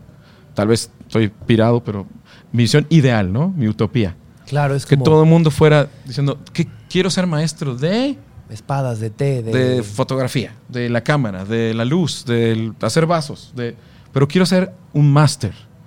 Porque esa maestría es la que me va a llevar al lugar espiritual al que tengo que llegar. Es, es- es ese camino de la maestría el que te lleva a decir, ah, ya entendí todo. Ya entendí todo, ya entendí todo. Cómo todo está unido, cómo todo está vinculado, cómo todo tiene un origen común. Es ese camino de la maestría y de la lucha cotidiana por mejorar lo que haces y el craft, el, estar ahí con el dándole y dándole, lo que sea que quieres hacer. Maestro actor, maestro, maestro albañil, maestro lo que tú quieras. Pero maestro, ¿no? Entonces, para eso hay que dedicarle un chorro de tiempo. Miles y miles de horas. Y la satisfacción es enorme. Verte a ti mismo como ser humano llegar a masterizar algo es enorme. Es decir, ve lo que puedo hacer. O sea, estuve cinco años haciendo esta madre todos los días. Y mira cómo me sale. güey. Sí. Y entonces esto lo puedo poner en cualquier plataforma que en ese momento sea la de moda Por supuesto. y mostrarle al mundo tu maestría, ¿no? Claro. Si quieres. Eh, creo, que ese, se- creo que ese sería el camino. Yo le diría a los chicos, si quieren realmente pasársela bien y sentir las máximas satisfacciones de la vida y los máximos placeres que hay, es por ese camino. Pero ¿qué pasa, por ejemplo, en una época donde estás tan nutrido, donde todo lo que consumes siempre es algo diferente? Entonces me ha tocado muchas veces que pf, llevaré igual y, y, no sé, 10 años tomando fotos. Y para mí sí es una extensión de mi Ujú, ser, ujú. el hacer fotos. Y cada vez encuentro más retos y demás, ¿no? Y de repente se acercan chavos y me dicen, oye, eh, ¿qué me recomiendas para la fotografía? Tal, tal, tal, tal cámara, tal, no sé qué. Y me gusta de repente hacer como regresar a ver qué están haciendo. Y muchas veces he visto que se desilusionan, porque también en esta época como es de hiper, eh, justo lo que platicabas de los estoicos. Sí. Los estoicos van en contra de- de- del placer, ¿no? De prolongar el placer. Pero en esta época creo que es inmediata. El placer tiene que ser hoy, Sí. el éxito tiene que ser hoy. Picas un botón, llega Sí. la comida, picas un botón, conoces a una persona. Como que estamos a un clic de tantas cosas, Sí. que es también una época difícil para que alguien sea un máster, ¿sabes? Está bien loco, ¿no? ¿Cómo, cómo nos están, eh, la inmediatez nos la están volviendo parte de la vida? Claro, es, es muy, es muy conveniente para los que nos quieren vender algo, ¿no? Este, pues, es- compras un chorro todo el tiempo porque quieres algo inmediato, inmediato, inmediato, una, un ropa y que mi chamarra esta que me gustó y mi- me compré esto y me compré aquello y comí lo mejor que... Pero, siempre digo, hay que aprender a sufrir. que aprender a sufrir, porque solo el que sabe sufrir sabe gozar. El placer y el dolor son la misma cosa en, en inversa, digamos, en el, en el lado opuesto del círculo. Si no aprendes a batallar, a trabajar, a sufrir, a sufrir el fracaso, el dolor, el cansancio, tampoco vas a ser un gran sentidor de placer. Tu placer va a ser pequeño. Pequeños placeres. Qué peligroso. Para pues. pequeños este, trabajadores. Hay que, hay que, ahora sí que hay que rompérsela. Hay ¿no? que sangrar. Hay con que las sangrar. Y, y- y no porque, y no porque sea un rollo de, de antiguo de trabaja y sacrifícate hasta que sang-". No, porque es lo mismo. Es la misma cosa, nada más que hacia un, hacia un lado y hacia el otro lado. Y si alimentas tu capacidad de sufrir, de batallar, de ser responsable, de ser profesional, de que te estés sintiendo del nabo, hacer lo que tienes que hacer bien. Entonces cuando viene el placer, también viene un placer enorme, un placer grande, porque vas, te vas preparando para sentir en grande todas las cosas, ¿no? Entonces, si los chicos les enseñáramos que, la- que- que- que si se esforzaran y se la rajaran, sus satisfacciones en la vida también van a ser mayores, sería un poco más fácil para ellos. Este, porque si te quedas en los placeres eh, inmediatos y pequeños, pues así va a ser tu vida, ¿no? Por. Inmediata y pequeña, ¿no? Es y no, pues no quieres, no quieres eso. Yo sé que ese es el tiempo en el que vivimos. Claro. El tiempo en el que nadie quiere oír jazz porque es muy difícil. El tiempo en el que nadie quiere leer un libro porque qué hueva. El tiempo en el que nadie quiere ver una película más complicadita porque ya no la entendí, ya me salí mejor de la sala porque qué hueva, ¿no? Ese es el tiempo en el que vivimos. Poco compromiso. Es un tiempo peligroso, eh, pero no irreversible. Creo que también es el trabajo de los artistas, de los comunicadores, como tú, de la gente que pensadora, de la gente que ama la cultura, el arte. La... Es decirle a la gente, hay otra, hay, hay más, hay más allá. Y, y- y no te quedes ahí donde estás. Búscale, trabájale, esfuérzate. Y no sientas que el sufrimiento es en vano. El sufrimiento es necesario para el placer. Todo eso que estás buscando, curiosamente, evitando el dolor, también lo estás, estás evitando el, el éxito de, de ese placer que quieres, ¿no? Entonces, sí está bien padre. Yo, yo ahora estoy leyendo mucho a, a Peterson, a Jordan Peterson, Uy, y me llama mucho la atención que, que, que sí es mucho el hablar de eso, ¿no? De decir, eh, ser responsable, ¿no? O sea, la felicidad no está en todo el tiempo sentir placer y, y todo el tiempo que te vaya chido. Eh, eh, la felicidad está en ser responsable. Responsable de tu vida, responsable de tus actos, responsable de tus palabras, responsable de, las cosas que están en tu, pues bajo tu, tu responsabilidad, bajo tu cuidado. Y ahí vas a encontrar la felicidad. Porque ahorita no la encuentras porque no, porque no estás siendo responsable. No sabes que ahí está, pero ahí está. Aunque dices, es que este cuate sufre mucho. Sí, pero es feliz. Sí. Sufre mucho porque es responsable. Sufre mucho porque sí le importa que salgan bien las cosas que hace. Sí le importan los demás. Sí le importa la ciudad. Sí le importa su país. Sí le importa el mundo. Sí le importa el universo, hasta el plano que tú quieras, ¿no? Mientras más responsable eres, más feliz eres porque te das cuenta que esa es tu razón de vivir. La responsabilidad, ¿no? Que, que suena como para los chavitos como, ay, qué hueva, ser responsable, y despertarse temprano y trabajar y, y llegar puntual. Y es como, puta, es justamente lo que no quiero hacer, ¿no? Sí, Pero ahí está el camino. sí, sí. sí. Y curiosamente no tiene nada que ver, nada que ver con las empresas ni con la sociedad. Si te vas al bosque a vivir tú solo en una cabaña, es exactamente lo mismo. Quieres cazar, quieres pescar, quieres sembrar, tienes que levantar a las 6 de la mañana, tienes que ir a buscar el pescado, el pez, tienes que pescarlo donde está, tienes que hacerlo bien, tienes que dedicarle horas a pescar, a sembrar, a lo que tú quieras. Y eso es ser responsable. Y, y- y- y si no lo eres, pues no pues vas a ser, te vas a morir de hambre, ¿no? O sea, Me la responsabilidad proviene de, de un orden natural. Sí, y la etimología de la palabra es la responsabilidad, es la habilidad de respuesta. Sí. Es como, como ok, te fue mal, ¿cómo vas a responder ante, ante lo que te fue mal? Y Sí. digo, me, me gusta mucho esta, como que, cómo lo, lo- lo cerraste, porque lo quiero regresar otra vez a la música, Ujú. pero encuentro una congruencia bien, bien linda con lo que dices, ¿no? Hay que saber sufrir. Y también creo que eso es algo que siempre reflejaste en tu música. Las canciones que hace rato mi hermano y yo veníamos escuchando sin bandera, nos las sabemos de memoria y hablan de doler, de, de- de- de saber la verdad, de platicar. Y quizás, ya no quiero tanto clavarme en lo de la, esta época, pero quizás no muchas canciones hoy en día hablan del compromiso, quizás se mantienen por algo un poco superficial. Sí, está, por un lado está la diversión que a mí me encanta, ¿no? Yo soy alguien que pues, de repente me voy a playa y me, me voy a componer y en las noches a veces me voy y me meto a un antro y a ver cómo está la gente, ¿no? Me voy a ir a ver quién está oyendo, están oyendo reggaetón, están oyendo hip hop, están oyendo rap. me pido una botella de ron con mis brothers y me siento ahí a ver a la gente, ¿no? ¿Solo? Con, mis, con un par de amigos a veces. A veces voy solo, ¿no? A veces Qué tengo una noche y chido. digo, hoy tengo una noche libre, mañana ya me voy. Voy a ir a un bar, ¿no? Y ya me conocen en playa porque pues, llevo muchos, muchos años. ¿Playa del. Carmen? Sí, como- Ese es tu spot. fue, lo, lo ha sido por muchos años, llevo como 20 años o más yendo a playa. Y este, ahí he compuesto casi todas mis canciones de mi disco solo. Eh, entonces es como una, una cosa como contraria, digamos contradictoria, el rollo que estoy componiendo mis rolas acá tristes y dolorosas y me salgo a ver a la gente en el antro perreando, ¿no? Este, está chido. O sea, es como que dices, ok, esta es la realidad. Y está padre. Eh, pero cuando esta gente se va a su casa y cierra la puerta, a unos les fue bien y a otros no. Unos ligaron, otros no. A unos los cortaron sus novios, a otros no. Unos no pueden conquistar a la chava que, de la que están enamorados, ¿no?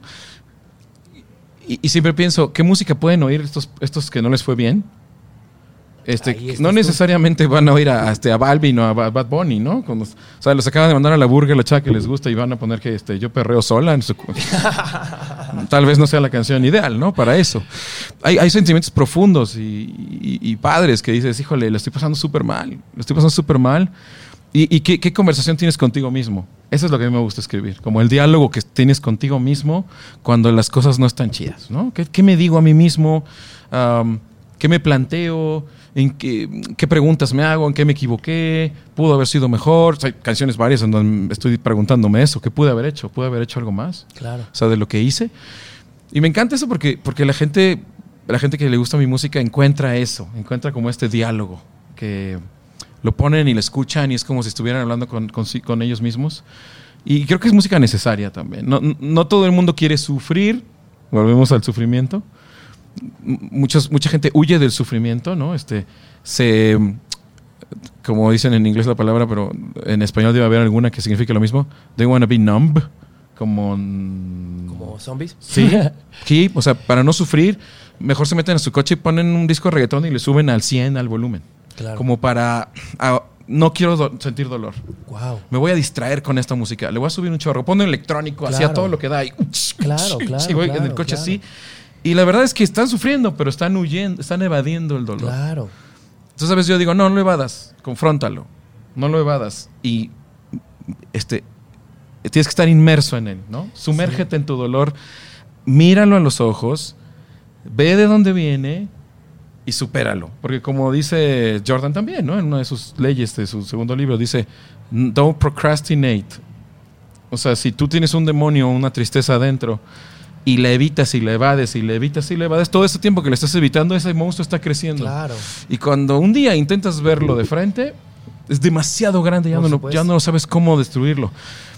Pero cuando apenas están haciendo ese dolor, pues confróntalo, llóralo, enfréntalo, enójate, Analízalo, analízalo, di, chale, esto no lo hice bien, y chale, esto pudo haber sido mejor. Y, y- y- y lo diluyes antes de que se vuelva un problema, ¿no? Entonces creo que mi música es eso. Mi música es un confrontar el dolor en vez de evadirlo. Ya habrá momentos para divertirse Claro. e irse a perrar otra vez. Está súper chido.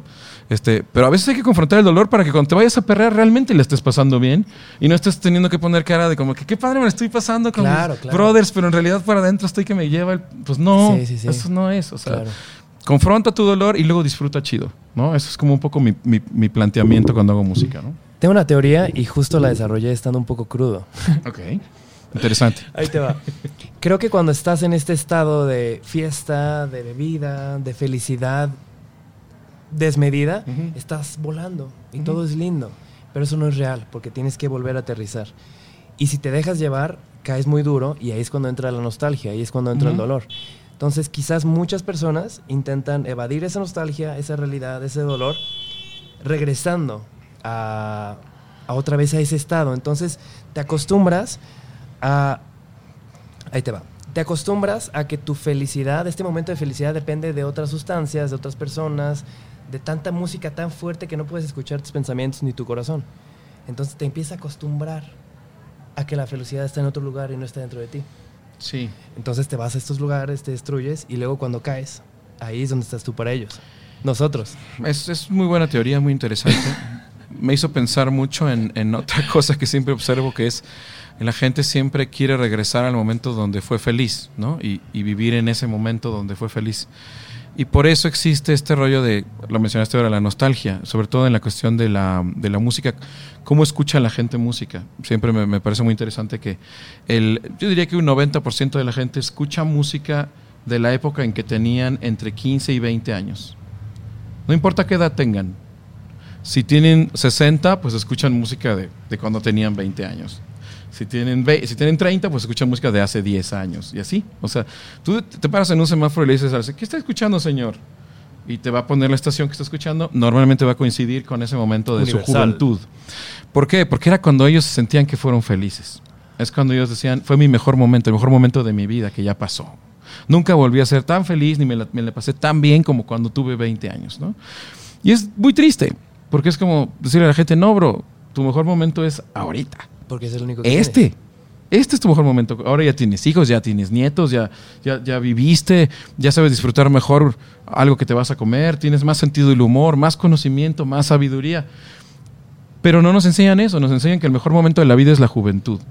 Y dice Ryuichi Sakamoto, poco hay de admirable en la juventud, en su autobiografía, ¿no? Yo estoy de acuerdo con él, en el sentido de que no es que tenga nada contra la juventud, pero digo que la juventud no es el mejor momento de tu vida. Es un gran momento, pero tu vida sigue y se pone mejor. Y se pone mucho mejor. Obviamente hay que tratar de mantener la salud para que, para que no... Pero entonces, ¿cuál es el mejor momento de la vida? Este. El de Este, cada quien. En, en- en donde sea que estés. Sí. Entonces, para eso, pues la salud es muy importante, ¿no? Porque mientras mantengas tu mente eh, bien, puedes seguir disfrutando de, de- de la vida. Tanto salud física como salud mental. Yo creo que sí, ambas es, es importantísimo porque pues también el dolor físico de una enfermedad o de, o de algo que no te funciona bien te impide también estar mucho en el presente, te distrae demasiado. Lo he visto con gente mayor que pues, se enferma y pues ya no están, como dice mi cuñado, you're not all there, ya no están ahí tan ahí, ¿no? Tan parte, están tratando de estar ahí, pero lo ves en su mirada que de pronto se distraen, ya están viendo el piso, porque les duele, porque no se sienten bien.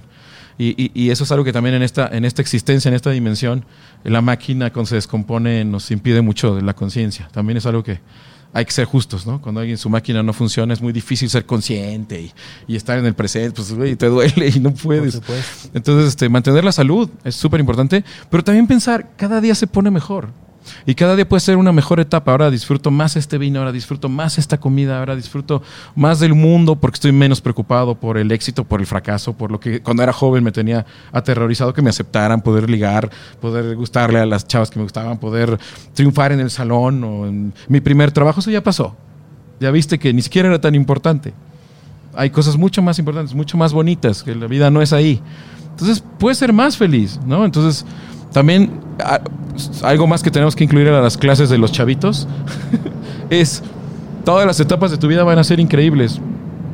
Quitémosle un poco de importancia a la juventud. La juventud es una gran etapa de, de- mucha energía, de mucha fuerza, de creación, pero después van a venir otras etapas de sabiduría, de entendimiento, de aceptación, de, de muchas cosas, ¿no? O la adultez debe ser algo también bello y la vejez también debe ser algo admirable, ¿no? Los grandes maestros son viejos. Y acá luego como que se nos olvida, ah, el viejito ya, qué, qué hueva, ya, ya hay que meterlo al, al asilo o algo así, ¿no? Este, y no, pues ahí están, la sabiduría con una mirada, con un silencio, con una frase. Un viejo te puede decir cosas que jamás se te habían ocurrido y que, y que se necesita vivir una vida entera para, para, llegar ahí. Y hay ¿no? que saber escucharse. Mucho, mucho. Los, a los viejos los tenemos muy, muy, muy en el olvido, muy dados por hecho. Así como de, ah, sí, mi abuela está ahí, ya, ya, ni, ya ni habla bien, ¿no? Pero la cantidad de información y conocimiento que tienen es tremenda. Y te acercas y platicas un ratito con ellos y dices, hijo, hay mucho ahí que, que decir y, y seguir aprendiendo, ¿no? Entonces, bueno, está padre, pero Veo, veo que eres sumamente presente. Como que difícilmente hablas. Como que me cuesta mucho trabajo llevarte al pasado. mm, Y me encanta eso, porque lo que dices es lo que haces, ¿no? Eres muy congruente con eso. Pero cuéntanos, este Leonel ujú. de la juventud, ¿cuántos años tenías cuando comenzaste? ¿Qué fue? ¿Sin Banderas era tu primer proyecto como mediático y exitoso que tuviste? Sí, sí, sí, sí. Tenía ¿Qué edad como tenías? 24 cuando empezó Sin Bandera. Esto fue después de, de trabajar con los productores. Después, ajá. Conocí a Noel y, y me propusieron, bueno, no, no me propusieron, nosotros les propusimos hacer un dueto a la compañía. Eh, hicimos algunas rolas que, que nos gustaban mucho y dijimos, esto lo podemos cantar nosotros, güey. O sea, Ah, Noel... o sea, estuvieron, per- perdón que te interrumpa, estuvieron componiendo sí, para, otras, Para personas, otras personas. y luego ustedes dijeron, no, o sea, tenemos potencial aquí para hacerlo nuestro. sí, aparte pues, nadie quería grabar las rolas que estábamos haciendo. Entonces Ah. dijimos, pues grabémoslas tú y yo. Y, y Noel era solista ya, en, en ese entonces tenía un disco.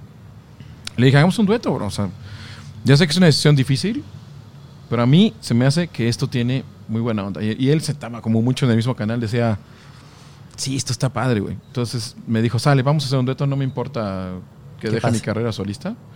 Eh, vamos a hacer un dueto. Hicimos un dueto, lo propusimos y empezamos a chambear. Eh, nos, nos- nos pusieron un manager este, y un productor, así de, pues, pues a este productor y este manager, nosotros ni los conocíamos. Y dijimos, bueno, pues a ver, a ver qué, qué gente es, cómo, qué, qué traen a la mesa. Y, y fue increíble poder empezar de cero, sin expectativas, sin que nadie esperara que nos fuera bien o Claro. nada. Este, desde bien, bien chiquito, ¿no? Yo estaba platicando con alguien. Nuestro primer show fue para 90 personas y. Y, Y todos modos es un chorro de gente. y es un montón de gente. Este, y, y para nosotros lo veíamos como, wow, esto está, y estaba lleno, porque pues ya para entonces teníamos algo de música fuera en la radio y demás. Y, y- y fue como una maravilla y sigue siendo. O sea, llenar un lugar, aunque sea de 90 personas, es una maravilla. Y ahí empezamos, ¿no? Empezamos a, a picar piedrita. Pero ese show fue cuánto tiempo después de que, de que hicieron Sin Bandera, que no me quiero adelantar, pero hay, hay dos mitos. Sin Bandera, eh, por ahí encontré, de hecho creo que mi papá dice, no, Sin Bandera es porque uno es mexicano, otro es argentino, entonces no tenían bandera en común. Ujú. Y por ahí encontré que también era porque iban en, por Campo Marte y estaba el mástil sin bandera y Ujú. dijeron Sí. ¿Cuál de los dos es? Las dos.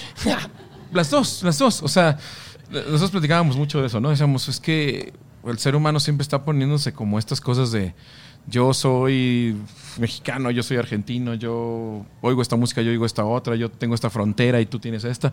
Y al final, a la mera hora, todo el mundo está en la misma, ¿no? O sea, todo el mundo está sufriendo, todo el mundo está llorando, todo el mundo está preocupado, todo el mundo está ansioso, todo el mundo tiene miedo. O sea, nos parecemos un chorro. En realidad, no. Las fronteras son imaginarias, las ponemos los seres humanos como por una cuestión de orden. Y las banderas, pues también son un símbolo de esas fronteras que, que hemos que se han ido haciendo históricamente por una cuestión de orden y de, y, y de otras cosas menos bonitas que el orden. Um, pero, pero encontrábamos que el ser humano reacciona casi igual en todas partes, um, a la sensibilidad, a la emoción, a sus expectativas en el sentido de que quieren gustar, quieren tener una pareja, quieren ser amados, quieren amar, quieren tener felicidad, ¿no? Son cosas que se pueden casi traspolar a todo el mundo. Otras no tanto, pero es así, ¿no? Las cosas básicas. Y que podíamos cantarle a cantar una canción y cantársela a un ecuatoriano, un boliviano, un peruano, un, a un venezolano, un mexicano, y todos lloraban y todos reaccionaban igual. Entonces decíamos, es que no hay bandera, o sea, la bandera es una ilusión. Entonces pasaba ahí por el campo Marte, no había bandera, y llegué a casa de Noel a componer y le dije, "Oye, pues no había bandera. Y, Sin bandera, güey, ¿está raro? Y pues sí, está rarísimo. Entonces me decía, pues sí está raro, pero no tenemos uno mejor.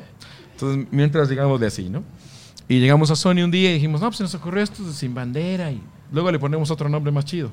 Y ya nunca le pusimos otro nombre más chido porque todo el mundo le empezó a decir así al proyecto en la, en la compañía. Oye, los sin bandera, este, ¿qué? ¿Dónde están? Y entonces ¿Por, ya- por compañía te refieres a Sony? Sony. Entonces, este, ya un día dijimos, bueno, ¿y cómo le vamos a poner? No, pues ya está. Todo el mundo ya los conoce así. O sea, ustedes se llaman Ya Sin se Bandera, quedó. Ya se quedó y así se va a llamar. Y luego pensé, bueno, si Maná tiene mucho éxito con ese nombre, nosotros también podemos tener éxito con Sin Bandera, ¿no? O sea, Maná es, es como un nombre ahí bíblico del maná del desierto y una cosa ahí rara. Pero ya una vez que te vuelves tan exitoso y, y la gente te conoce tanto, el nombre se vuelve lo que haces y no lo que significa el nombre, ¿no? Se vuelven los, los- las canciones, se vuelve Cierto, el grupo. sí, sí, sí. Y cuando tú dices maná ya no piensas en la Biblia, o sea, Claro. piensas en cómo yo te deseo, ¿no? Que es, este, o sea, es otra cosa y está, está chido. Creo que el nombre ya sin bandera ya, ya la gente ni piensa qué significa, nada más lo dice. Claro, ¿y cuál habrá sido la bandera que llevaban? Porque además, a final de cuentas, tenían esta comunión que fue tan natural. ¿Qué habrá sido el amor? ¿Era la bandera que los movía? Sí, era un rollo ¿Qué como muy o no es? espiritualoso, porque Noel andaba mucho en el trip de, de- de- de- los viajes a la India y de, su maestro allá. Y, y yo también estaba como en una búsqueda ahí de la cuestión espiritual, ¿no? Entonces, este. Decíamos, pues nos gusta este rollo de, de- de- transmitir emociones padres, de decir, de hablar de la dignidad, hablar del amor, del amor propio, hablar de.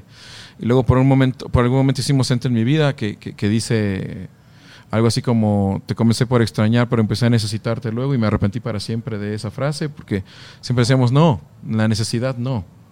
no es la única canción de nosotros que dice te necesito o me necesitas, es esa. O sea, después hicimos es duro necesitar 100, algo, ¿no? 100 canciones más donde evitamos a toda costa la frase necesitar, la, de- la- la dependencia. Sí, ¿no? sí, sí, Que. Nunca decimos no puedo vivir sin ti, nunca decimos... Como un tema posesivo, ¿no? No, lo, lo evitamos, lo, lo negamos, lo rechazamos y siempre decimos no. Somos entes completos y si alguien nos deja, pues se siente del nabo, pero no, no nos pasa nada. Vamos a salir adelante, estamos chidos, nos queremos. Si se llora, si se sufre, si duele, pero sigues adelante. Claro. Y después a lo mejor encuentras a alguien más. Entonces, este es el mensaje de nosotros. Era como suficiente amor para que no dependas de nadie. Eh, cuando hicimos Entra en mi vida, pues no estábamos pensando en nosotros, lo estábamos haciendo como para otro artista, salió así, pero luego dijimos, nunca más vamos a decir, te Necesi- necesito o me necesitas, o no puedo estar sin ti, o no puedo vivir sin ti. En contra en de ninguna canción de Sin Bandera después de eso dijimos eso. Eh, eh, y buscamos siempre el rollo de la dignidad, de que la gente que cantaba nuestras rolas fuera, una- fuera digna. Por ejemplo, que lloro, ¿no? Tú cantas que lloro. Hay como mucha tristeza, pero al mismo tiempo mucha dignidad. De ya entendí que no eras para mí. Ya entendí, dice la rola. Y lloro. Claro que lloro, por supuesto. Pero ya entendí. No. O sea, ya te dejo ir. Me puedo este, separar de ti, ¿no? Y no va a pasar nada. Y casi casi es una disculpa por estar hostigándote, ¿no? Por ser hostigoso. Este, perdón, te estoqué y ya no te voy a estoquear más. Ya me di cuenta que no me vas a pelar. Voy a llorar este luto pequeñito de que no me pelaste. Pero voy a seguir adelante y tú también, ¿no? Entonces todas nuestras rolas te vi venir, mientes también, suelta mi mano.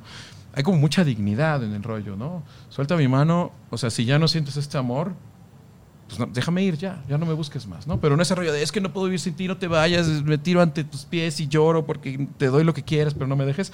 Jamás. O sea, ya teníamos suficiente con toda la música mexicana, este, que está maravillosa, pero era otra época, donde no puedo vivir sin ti, me voy a cortar las venas y, y así, me voy a tirar de un puente. Era otra época más romántica Claro. en ese sentido de me mato por la mujer que amo. Pero creo que no es el mensaje que queríamos Es nosotros. que, es que me acabas de hacer algo súper interesante, que también creo que, digo, obviamente la música retrata eh, la cultura en ese momento, ¿no? Sin duda. Justo en el viaje que estaba hace una semana en Canadá, venía poniendo la atención a la canción de, de- creo que es de Police, o no sé si es Sting, I'll Be Watching You. Uh, Y dije, me fascina esa canción, me la sé de memoria, mis papás la cantaban cuando yo estaba chiquillo, pero qué canción más posesiva. terrible. Es muy dura esa terrible, canción. O sea, cantarle eso a alguien hoy en día es como te voy a acechar y acosar por el resto de mi Yo vida. creo, que, yo creo que son canciones más artísticas. O sea, son canciones que hablan, por ejemplo, de un psicópata, ¿no? es un stalker. Es un stalker. Ejemplo, si, si tú cantas Fernando Delgadillo, Ten miedo de mí, es un violador. O sea, está, está diciendo, me voy a meter por tu ventana, te voy a embarazar. Eso está diciendo la canción. Si te descuidas, si no tienes un amigo cerca, me voy a meter por tu ventana y voy a hacer, en el mes de mayo, o sea, voy a hacer, voy, o sea, voy a hacer tu, tu- te voy a embarazar, pues, ¿no? Entonces, Qué son canciones que, que ya más bien rayan en lo literario. Sí, sí, sí, o sea, no es, no es autobiográfico, no es, que el, no es que el cantante diga yo soy así, sino más bien estoy contando una, una historia como si fuera una novela o como si fuera una película, donde el personaje a lo mejor es un asesino, o el personaje a lo mejor es un violador, o el personaje a lo mejor es un, un stalker. Y, y además lo hacen de una manera poética que, que es muy sutil. Que hasta- raya en el arte. Que hasta que empiezas a, a- leer, por ejemplo, hoy que tengo en la boca el sabor a vencido, procura tener a la, mano, un amigo que cuide tu frente y tu voz, ¿no? O sea, que no, es- no te quedes sola, porque si te quedas sola me meto a tu casa y te, te desgarro las ropas, dice la rola, ¿no? O sea, es shit, ¿no? Está muy duro eso. Está terrible, pero es muy buena canción. Entonces ahí es donde separas lo artístico de lo personal. O sea, Sting a lo mejor no iba a estoquear a nadie, ni a, ni a perseguir a nadie, ni a, ni a pararse fuera del, del departamento de su chava compulsivamente todos los días a verla por la ventana. Pero se le ocurrió esto porque a lo mejor lo vio en algún lado, o tiene algún amigo que es así, o vio una película. Y entonces es donde el artista se vuelve simplemente un narrador. Y eso también está chido. O sea, yo también he hecho canciones, no muchas, pero donde sí digo, No debería aquí decir no esto. soy yo Ah, el, ok. que, el, que, el personaje. Es justo lo que te quería preguntar. O sea, entonces, es como contar historias. Sí. Porque normalmente, Sí. o sea, me puedo imaginar que por la honestidad y por lo duro y por lo fácil que englobas, puedes escribir un- un- una frase y nosotros es como, claro, es lo que siempre he sentido, es lo que siempre he pensado, pero no lo podía poner en palabras. Entonces, una cosa es hablar desde la experiencia Ujú. y otra cosa quizás es hablar desde las historias de los demás.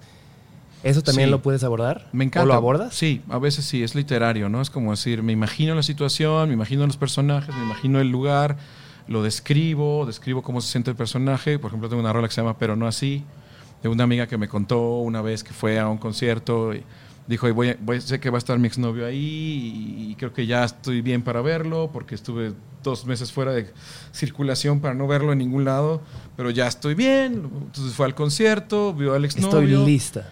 Y el exnovio estaba con la novia nueva y se besaron. Entonces dice, no, pues sí estaba lista, pero no así, güey. O sea, no manches tampoco. O sea, entonces yo dije, y te dijo, pero no así. me dijo, pero no así. Entonces le dije, me voy a robar esa frase si no te molesta. Voy a hacer una canción donde voy a contar esta historia, donde, donde el personaje dice, este, ya me, ¿cuánto dejé pasar? Me di tiempo para pensar y progresar hasta que pensé que ya podía volverte a- volverla a ver. ¿No? Meses de practicar, mirar fotos de ayer y dejarme llevar hasta que pensarla me dejara de doler, dice la, los versos de la, de la primera parte de la rola, ¿no? Como este personaje en su casa entrenando el rollo de voy a ver fotos, a esto todavía lloro, ¿no? No, ya estoy cool, ¿no? Ya estoy cool. Pero luego la vida siempre te sorprende con un extra. Siempre le pone un extrita a la vida. Morphy es, es terrible, ¿no? Claro. Siempre digo Morphy, qué bárbaro. Es que, Hoy sí te luciste. qué diseño de... La vida tiene un diseño fantástico de sorprenderte siempre con algo doloroso. y que dices, chale, ¿por qué? O sea, ya estábamos mal y todavía encima un poquito más, ¿no? Y eso es lo que... Así es como aprendes. O sea, de lo que estás, de lo que estás preparado no aprendes nada. Aprendes de lo que no estás preparado. Eso es lo que te sacude y lo que te hace que improvises y lo que hace que digas, ¿cómo salgo de esto, güey? O sea, y, en ese entonces esa chava lo que le dijo a sus amigas fue, por favor, sáquenme de aquí, güey, porque no aguanto. O sea, vámonos. Perdónenme que sea, que, que no- les pida que nos vayamos, pero vámonos. Y la rola dice eso, ¿no? O sea, sé que soy un egoísta, pero sáquenme de aquí, que no lo voy a resistir, ¿no? Entonces, a, en ese, a la chava, pues, sus amigas que iban con ella, la sacaron del lugar, dijeron, vámonos, güey, vámonos, vámonos a cenar a otro lado, vámonos, vámonos, no tienes por qué estar aquí y ver esto, ¿no? Entonces, e- eso es una historia para mí, pues, un poco de ficción, porque yo no estaba ahí. No la vi, pero la sentí, la entendí, la vibré, dije, chale, eso está gacho, voy a hacer una rola que diga eso, meterle un poquito la poesía, meterle un poquito el rollo de, de la narrativa.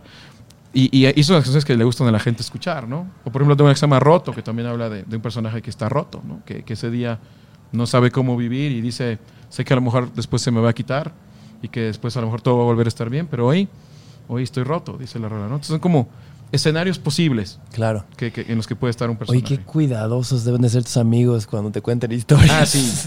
No, sí. No, pero ya saben que- que, este, no digo nombres eh, y siempre trato de... de tra- De, de- de transformarla. historia, sí, es sí, casi sí. como un alquimista lo que haces. Y se me hace muy interesante eso porque, nuevamente, retomando a este chico, Kevin Carl, que, que llegó, él me dijo, eh, si, no, si no tengo la inspiración de sentir algo así desde el gut, desde el corazón, no puedo crear música. Sí. Y tú desarrollaste después de esa parte, quizás es la primera fase, esta habilidad de transformar canciones en...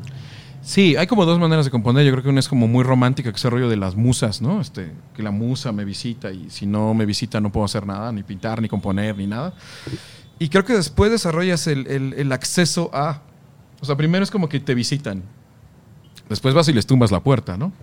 O sea, es que ya vine, musas, y ahora vamos a hacer una rola ahorita, ¿no? O sea, es como que es parte del craft, es como decirte, me vuelvo, esto es mi oficio. No puedo depender de que llegue la inspiración así de que, ay, no me ha llegado en un mes la inspiración, güey, ya me voy a morir de hambre. No, o sea, pues no, o sea, tienes que decir, no, voy a componer esta semana 10 rolas. Pero te sientas y aunque no tengas esa inspiración, ¿lo haces? Sí, porque No hay de otra. te das cuenta de que es un proceso que es este, mucho más terrenal de lo que, de lo que crees. ¿no? ¿Podrás regresar a sufrir? Tienes que sufrir el no tener la inspiración y te tienes que rascar las uñas a ver hasta qué encuentras. Se puede, se puede sufrir, sí. Este, o le puedes decir a tu mente, oye, vamos a hacer unas rolas en, en un mes.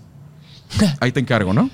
Y, y entonces tu mente se pone a, a trabajar, a, acumular información, a decir, ok, de todas las cosas que nos han pasado en los últimos dos años, que está chido, te lo, te lo ordena, te lo, te lo, así, te lo, te lo hace como archivos, te, te deja como cositas ya, frases y cosas, y luego tú te sientas y comienzas a provocar, a provocar el suceso, tocando, haciendo como ciertas melodías con la voz. Quizás un poco comienza de- desde un lugar de ocio. Sí, desde un lugar como de ocio Wow, y, de, y de- de no estar, de no, de no interferir. Empiezas como a cantar. "Oh, de nace día, oh, de na- Y, y entonces le, le- le dices a tu mente, aviéntame una, una frase en esto, necesito que me avientes algo en esto. Y te lo avienta. Y entonces me dicen los, los autores, me llegó la musa. No, pues no, tienes un chorro de información ahí en tu mente. Quizás ese es el sufrir, el no saber qué estás haciendo, pero aún así lo tienes que hacer. Igual y la palabra está mal, sufrir. Igual y simplemente es show up and do the work. Sí. Párate, agarra la guitarra y aunque no sientas que te ha visitado la musa, ponte a tocar. Sí. Tengo un breve paréntesis. Sí, claro. Tú aceptaste venir a un podcast que se llama Café con Ni Mezcal. hablar. Yo sé que empezamos a tomar café a las Sí. seis y media de la noche, Así fue. pero vamos a darle un poco al espadín. Está bien. ¿Has probado el café con mezcal? Y no, fíjate que ¿Cómo no. crees? Fíjate que no, nunca. Qué emoción. A mis 47 años nunca he probado Qué un café con emoción. mezcal. Qué vergüenza. Es algo, o sea, es literalmente café con mezcal. Ah, qué chido. La primera vez que lo probé, eh, un maestro mezcalero, a ver, te voy a poner así para que sepa bien, nada más le tienes que mover ahí un poquito. Perfecto. Me vio muy crudo un maestro mezcalero y aún así yo tenía que tomar fotos. Entonces me dijo, toma esto, 6 de la mañana. Uf.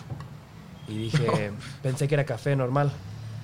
Y ¿Y no? sorpresa. Sorpresa, café con mezcal. Saludcita, Salud, mi hermano. Hermano.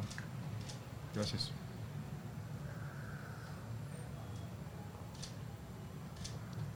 Mm.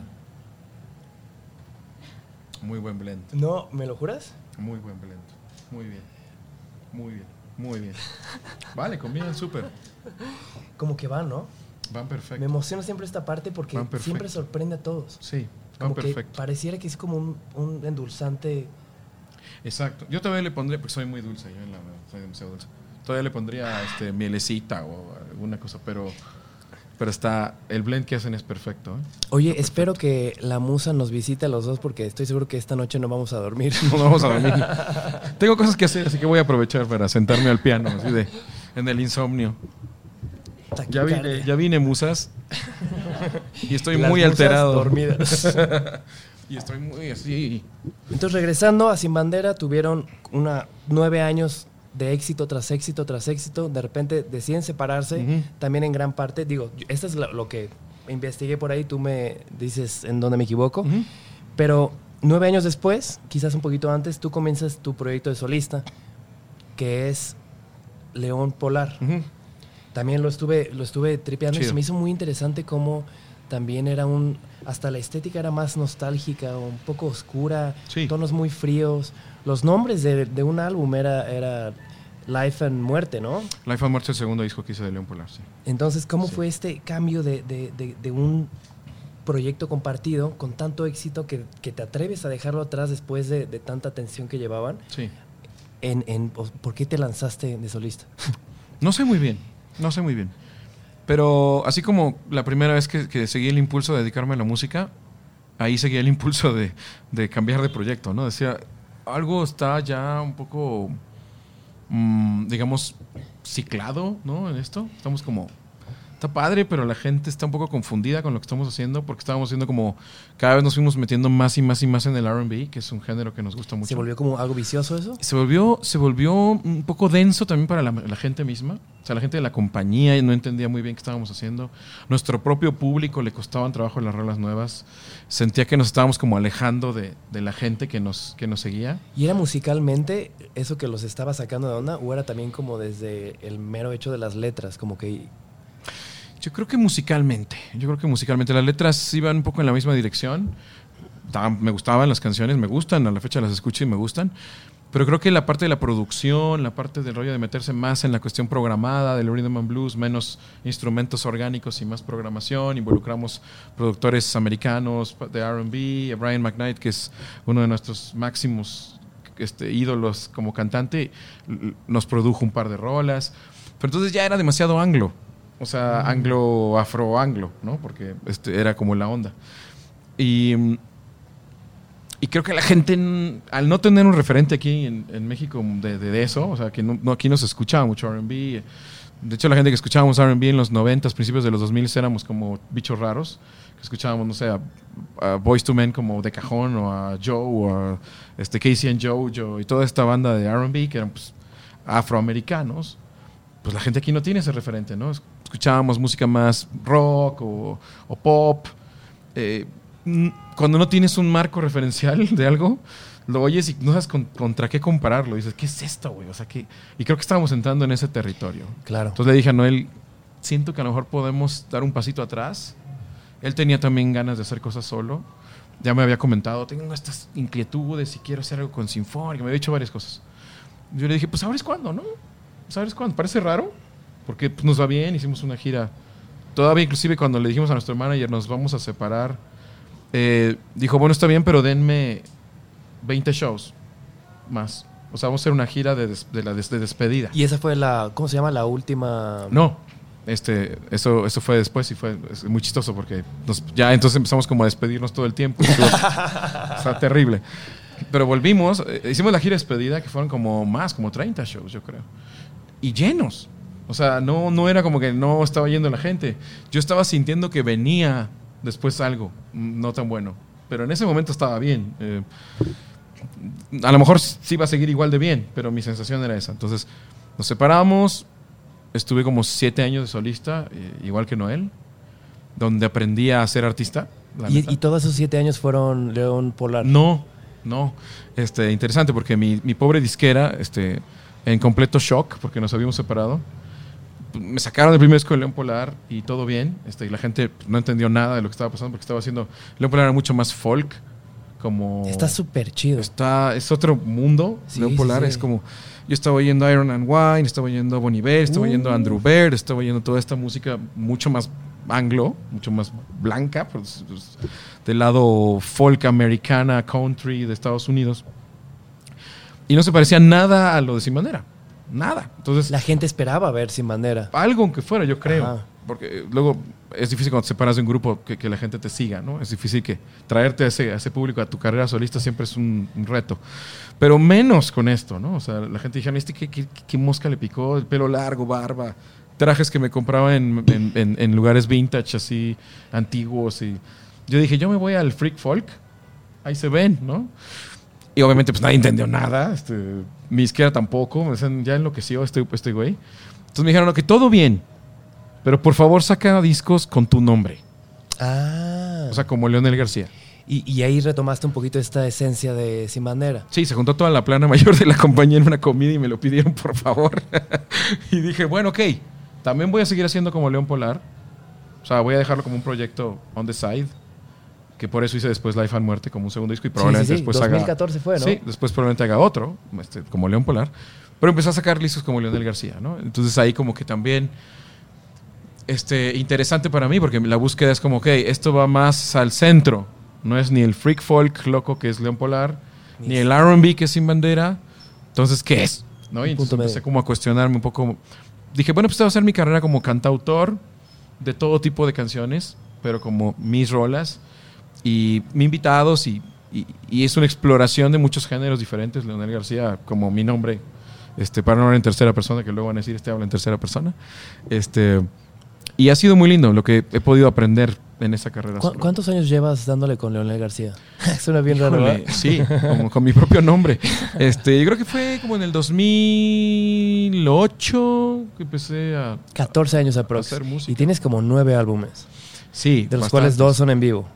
Dos son en vivo. Pero es un chorro, eres muy prolífero. Me estoy sacando música todo el tiempo. Ahorita va a salir otro disco acústico que grabé en el estudio de Sony. Eh, después van a salir dos canciones nuevas con, con videos. Estoy como todo el tiempo para adelante porque sí tengo esta sensación de que eres alguien distinto cada tanto tiempo. Es que eso está muy chido porque todas tus facetas has logrado no solo cambiar, sino experimentar con la música, ¿no? De repente entraba sin bandera, intentan experimentar, no funciona, de repente entra León Polar, de repente entra Leonel García, entonces no dejas de experimentar todo el tiempo. No, sé que le he pedido mucho a la gente, la neta. ¿Las qué, perdón? Pedido mucho Pedido. ¿no? al público. Siempre lo. Cuando el público, sobre todo en Latinoamérica, pues no es- estamos acostumbrados a que el artista siempre se ha parecido toda su carrera, hasta que se hace viejito. Y, y es el mismo güey que hace 20 años, ¿no? Sí, pero también es regresar a lo mismo. ¿Creas por ellos o creas por ti? Eh, sí, y eso es algo que yo siempre he pensado desde que le dije a mi mamá lo del, lo del, lo del café, lo del Sanborns. Pienso lo mismo. O sea, digo, yo quiero hacer lo que yo quiero hacer. Eh, Quiero hacer música porque amo la música. No me puedo dar el lujo de dejar de amarla. No me puedo dar el lujo de dejar de amar lo que hago. Y para eso probablemente pues me tenga que seguir moviendo hacia adelante y cambiando y poniendo en riesgo ciertas cosas y, y haciendo sufrir un poquito a alguna parte del público. Em, pero creo que eso es lo que me va a hacer sentir que Sí. dejé algo chido. Que dejé algo Pero además, Leonel García, García jaló, o sea, ese proyecto de solista ya después de León Polar jaló perrísimo. Ahí vamos, seguimos construyendo. ¿no? Yo sí, sí digo que seguimos en un proceso.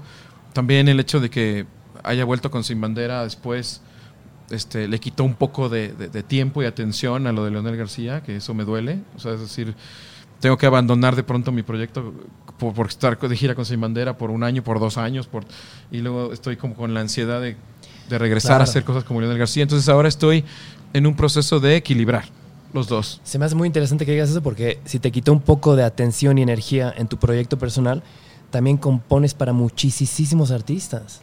Sí, eh, trato de seguir esa, esa, esa línea todavía, ¿no? De que me piden canciones y hacerlas y me mantiene como activo como compositor. Es decir, a ver, Malú de España me pidió unas rolas, ¿no? Para su disco. Y volver a ponerme en el, en el lado del sastre, que es otro completamente distinto.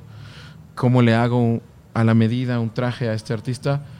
Que además no se trata de hacerle un traje como los que ya ha usado sino hacerle un traje para lo que va a ser ahora su, su futuro, su, su, nueva, su nuevo proyecto. Claro. Siempre estoy pensando en eh, darle algo que le aporte.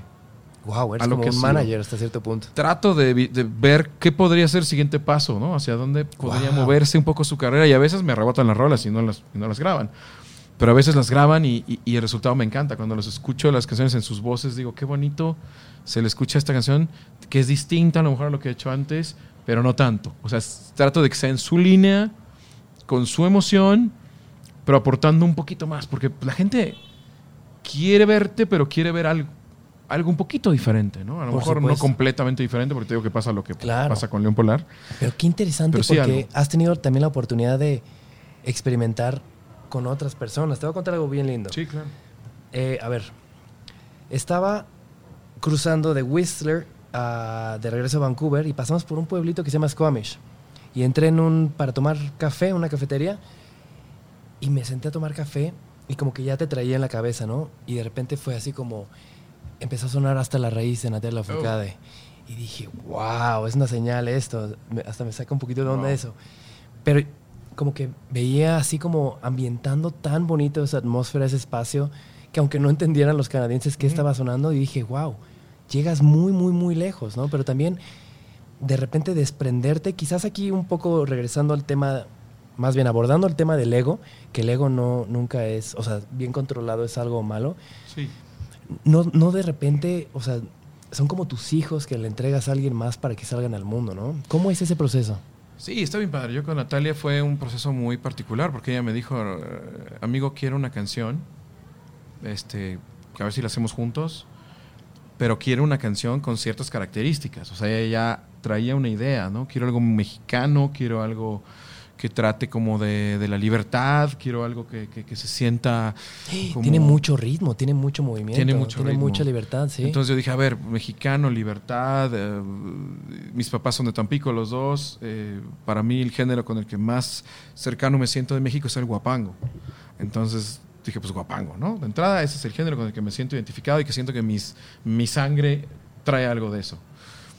Ahora, con un guapango, me acuerdo que me ha pasado varias veces, este, que- a varias personas les pasa que dormido, cuando traes demasiado un proyecto en la cabeza, dormido empiezas a trabajar en el proyecto ¿Y lo sueñas? No Empiezas me digas a soñar el- el- la letra y luego pasas de, de dormido a despierto mientras estás como trabajando en la letra y dices, "E- ese, ese está bueno, eso está bueno, ahora no lo...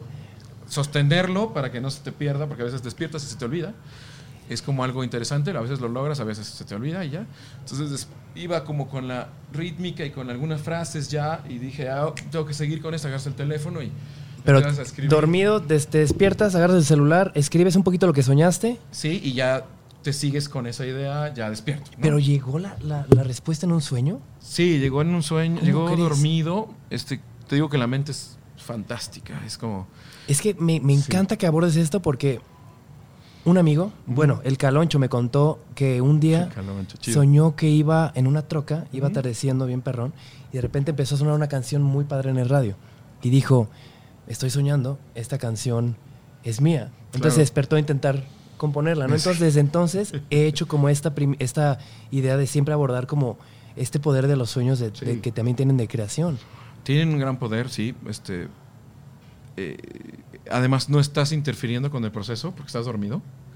Estás solita la mente haciendo la rola, ¿no? Eh, te está, ya te está cocinando todo el pastel. A veces te da los ingredientes y tú la haces, pero a veces te la, te la da toda completa, ¿no? Ya te la está cocinando y te dice... Y empiezas así como de... Ay, huele rico. Y, te- y eso te... Ya está el pastel hecho, ¿no? Y hay que, hay que, hay que Pero capturar eso lo tienes que entrenar. Sí, hace muchos años leí a Jodorowsky en alguno de sus libros, no recuerdo cuál, donde hablaba de, mm, de los sueños y también hablaba de los estados alterados de conciencia y cómo podías pasar de, de estado alterado de conciencia al, al estado lúcido y luego otra vez al estado alterado, ¿no? O sea, el hecho de que puedas estar más o menos consciente en tus sueños y trabajar en, en la conciencia en el sueño. am, me llamó la atención, empecé a trabajar un poco en eso, en, decir, ok, voy a volar en mis sueños, voy a controlar el vuelo en mis sueños. hay gente que dice, no, pues no puedo correr, o no puedo pelear, o no puedo volar. o- entonces yo decía, bueno, vamos a practicar, ¿no? Vamos a practicar. Lo logré volar, ¿Cómo lo practicas? sueños, ¿Cómo puedes este, practicar algo así?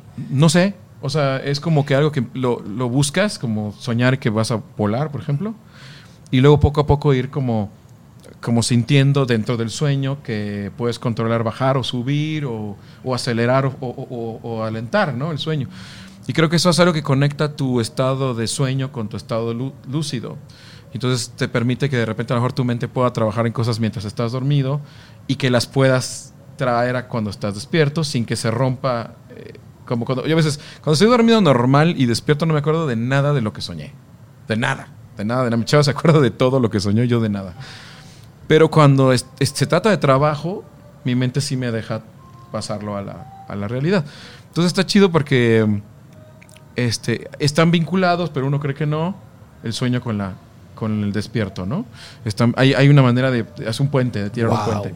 Y se trabaja, ¿no? Se trabaja así como la gente que te dice tuve un viaje astral, o eso nunca lo he hecho yo, pero sí hay estados de la conciencia que se pueden trabajar.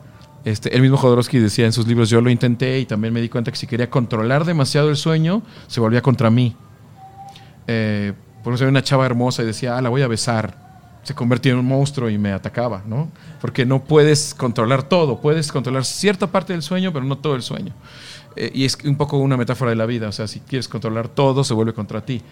Eh, tienes que dejar que las cosas sucedan como están sucediendo y, tener control sobre cosas cercanas, pero no sobre todas las cosas. Entonces, este, todas, pues, es interesantísimo los estados de la conciencia. Y eso te ayuda también a, a- um, cuando vas a componer, no estar tan preocupado por lo que vas a componer, porque no lo vas a componer tú, o sea, tú en tu estado consciente, lo va a componer tu mente. Qué locura. Entonces, mientras más obstruyas a tu mente, pues más vas a tardar y más te vas a angustiar. Y no puedo, y no me sale nada porque estás tú ahí en el medio. ¿no? Claro. Entonces, pues tú dale y solito deja que empiece a llegar. Y cuando llegue, no te, no te asustes. ¿no? Cuando llegue, no te, no, no te salgas. Quédate. Disfruta y goza esa, esa mm, información que empieza a llegar. Y tú solamente vuélvete un, este, un escribano. ¿no? Un escribano. Escribe lo que estás escuchando y, oyendo. Porque ya, ya, bien, ya está armado, ya está listo. ¿no? Entonces hasta cuando estás dormido estás chambeando. A veces sí, sobre todo cuando te digo, cuando tengo como mucho, algo por ejemplo muy importante, mi amiga Nat pues es una, una amiga que además que la quiero mucho, es muy talentosa y sabes que tienes que hacer algo que, que esté a la altura de lo que ella hace, pues estaba como con este pendiente, decía, ¿qué, qué haré, qué haré, qué haré? Entonces nace esta rola, compongo una parte de la canción y dejo, y dejo vacío el resto y entonces le muestro a ella en el estudio, tengo esto, ¿te gusta? Lo continuamos. O sea, llegaste, guitarra, tocaste, lo cantaste y con eso, ese fue tu pitch, por así decirlo. Sí, y le dije, tengo esto, habla de esto, tengo estos versos, tengo esta melodía, ¿la seguimos o no? Entonces ya ella, este, también es difícil para, para alguien que no lo ha escuchado nunca, de pronto así de, de sopetón, decir me gusta, me gusta, pero confió, dijo, ok, hagámosla, hagámosla, hagámosla. No, no le entiendo todavía muy bien, pero, pero terminémosla. Entonces terminamos, hicimos el coro juntos eh, y, empezó a tomar como fuerza, forma, poder. Entonces ya en ese mismo insta- instante estaba mi ingeniero y le dije, a ver, grábate esto kick y vamos a grabar una lira y métete Nat y graba el demo y grabó el demo, grabó los coros y este y teníamos una rola, ¿no? Fue como sabíamos que, que algo había pasado y estaba chido eh, y creo que la rola se fue asentando con el tiempo, como que en ella y en, y en mí. La, la escuchó y la escuchó hasta que un día me dijo, ya la entendí, ya la entendí, o sea, ya la, ya la, ya la hice mía, ¿no? Ya la hice mía porque en ese momento a lo mejor todavía no la entendía al 100, pero creo que es normal, ¿no? No, Claro. no, no sabes qué sentir hasta que tomas un poco de distancia y, y- y le mandamos al productor el demo y bueno, ya, ya, ya Y se dejó crecer tan bien que terminó siendo el nombre del álbum.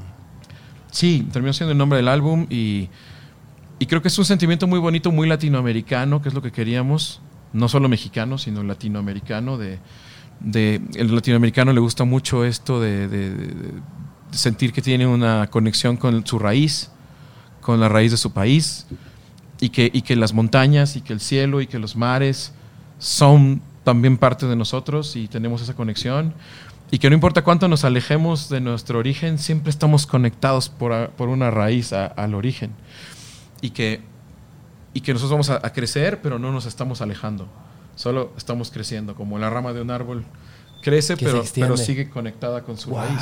Y eso es como, se me hace muy, latino, muy latinoamericano eso. Siempre estamos hablando de los montes, la- de los mares, de, de las selvas, de, de todo lo que por fortuna tenemos en esta hermosa Por parte del mundo. Y, y por eso la escuchan en otros países y, y en otros lugares y, y pues la sienten más que como algo mexicano, como algo latinoamericano o hasta humano, ¿no? Es decir, estoy conectado con mi raíz, con el lugar de donde vengo o la gente de- que me, con la que crecí también. Ese fue uno de todos, pero también has hecho rolas para o con Alejandro Fernández, Pepe Aguilar, Jesse Joy, Hash, Kalimba, Talía. Hay un chorro, una lista interminable. Sí, sí me pero tocó. nuevamente regreso a esta idea de, de, de- de dar algo tan tuyo y de alguna manera entregárselo a alguien más. ¿Cómo es ese proceso para ti? ¿Es doloroso o es...? No, no, está padre, porque me pongo como, digo, bueno, ahorita estoy haciendo algo, eh, ahora sí que específicamente para esta persona, ¿no? No es para mí. Yo, yo no doy rolas, o cómo puedo decir esto, no, no compongo canciones que no sé para quién son. O sea, es, es muy raro que escriba una canción así nomás y luego diga, ah, pues hice esta rola y no sé quién la canta y la pongo ahí en el cajón. No, no sé. Cuando voy a hacer un disco hago las rolas de ese disco y sé que estas son las canciones de ese disco. Y no saco canciones del cajón, ni viejitas, ni de antes, ni nunca. Y cuando alguien me pide canciones, le hago canciones a esa persona. Es, es raro que... A veces sí le mando canciones que un poco de más atrás, porque creo que le podrían funcionar, pero mi primera opción es siempre hacerle una canción nueva a esa persona. Eh, si, si me quedó una canción es porque se la hice a alguien y, y no la quiso grabar. Y entonces me quedó como, digamos, vacante, ¿no? Que me ha pasado varias veces. Y es porque creo que a veces el artista que escucha la canción no conecta con ella, pero luego viene otro artista que la escucha y dice, esa canción me encanta, la amo y, y la quiero para mí, porque yo sí entiendo esta canción, ¿no?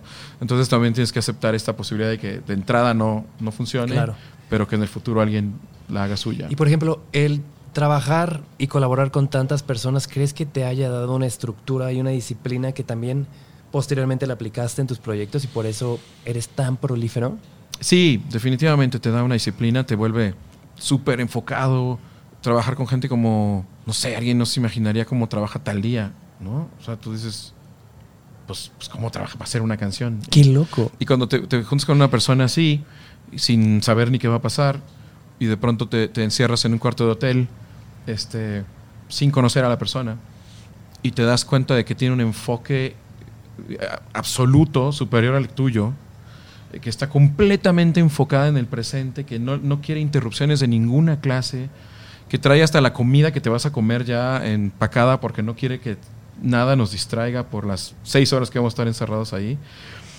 Entiendes, dices, claro, por eso es exitoso, por eso le va bien, tiene este foco, tiene esta concentración absoluta, no te puedes distraer porque ella no está distraída, ella está observándote, esperando que sigue, qué le vas a decir ahora, qué, cuál es la parte que sigue. Si hay un desenfoque, inmediatamente te regresa al foco, te dice, a ver, entonces, ¿en qué estamos?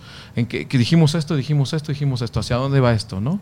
¿Qué vamos a decir ahora? Y aprendes un chorro de gente que, que a lo mejor hace otro tipo de género, que a lo mejor no conocías, que no sabías cómo trabajaba, pero entiendes también por qué tienen lo que tienen, cuál es el valor de esas personas, como su absoluta concentración y entrega a lo que hacen, y su, o sea, súper propositivas, ¿no? Son que, y si decimos esto, y si decimos esto otro, el otro día escuché una canción que decía tal, ponla, ponla, es de tal artista, ponla, escucha esa frase y dices, wow, esto, esto está completamente involucrada en esto, ¿no? Entonces, todo eso te lo vas llevando de todos los diferentes artistas, sus virtudes. Me puedo imaginar que también hay como momentos complicados con alguno que otro. Ah, sí, siempre. Siempre hay gente que, que dices, qué horror, ¿qué está pasando? ¿no?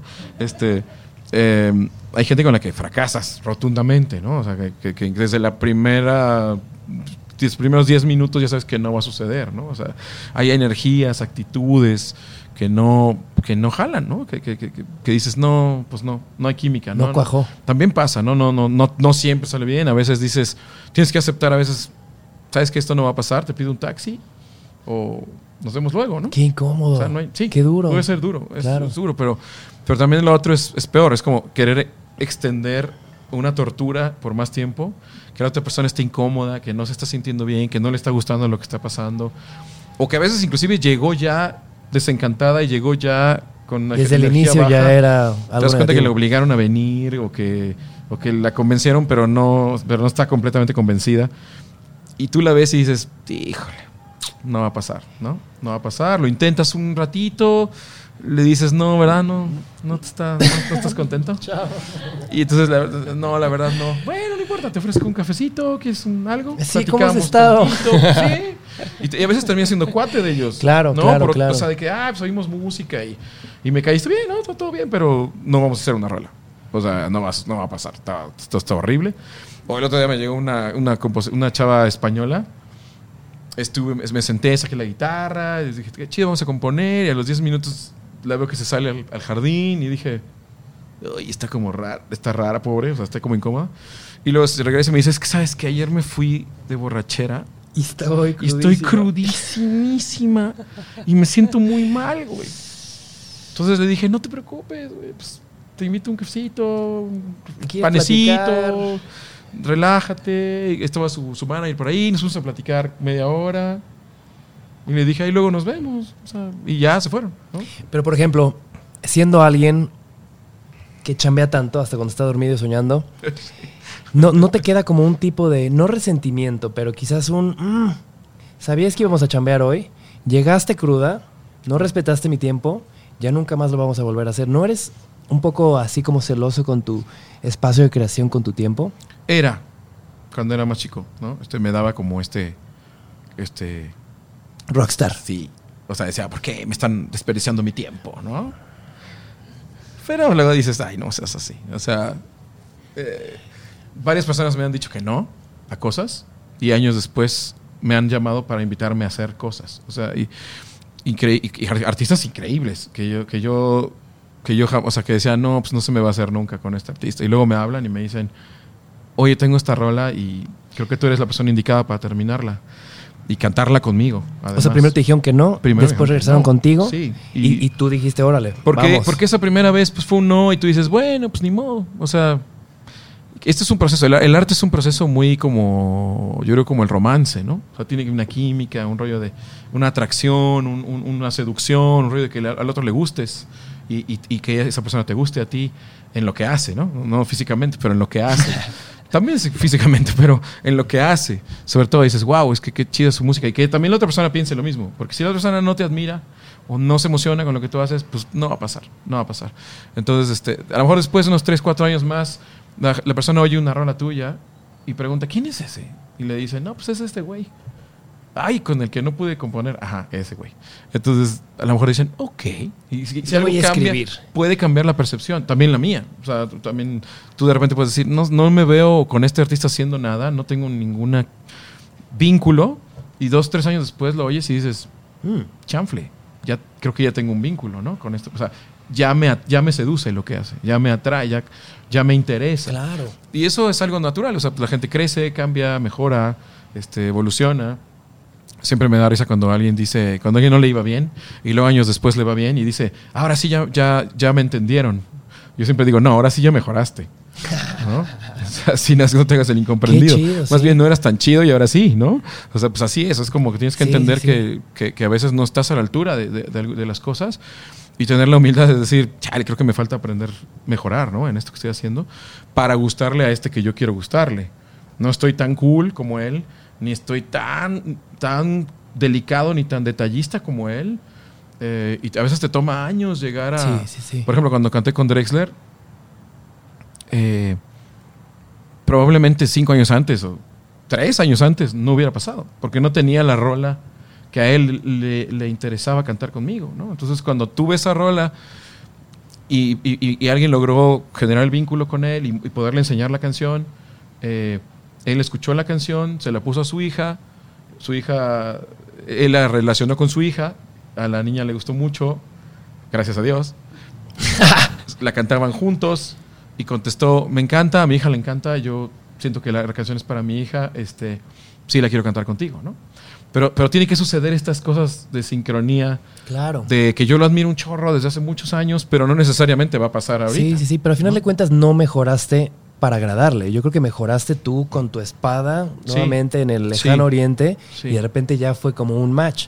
Sin duda, mejoras como con la práctica, mejoras con lo que él mismo te está enseñando, ¿no? Claro. Ese mismo artista que admiras te está enseñando cosas Sí, sí, sí, sí. a, a- a lo mejor no las has logrado integrar y de pronto ya con los años ya lograste integrar más de las cosas que te enseñó él y otros, muchos otros que te gustan. Por eso digo que hay que ser, cuando te dedicas a algo, hay que ser asiduo fan de otros que hacen lo mismo que tú para, para seguir mejorando y mejorando y mejorando. Claro. Este, y de pronto te tienes estas cosas afortunadísimas de que alguien te dice, sí, ya quiero cantar contigo, ¿no? Ya, ya siento que es correcto.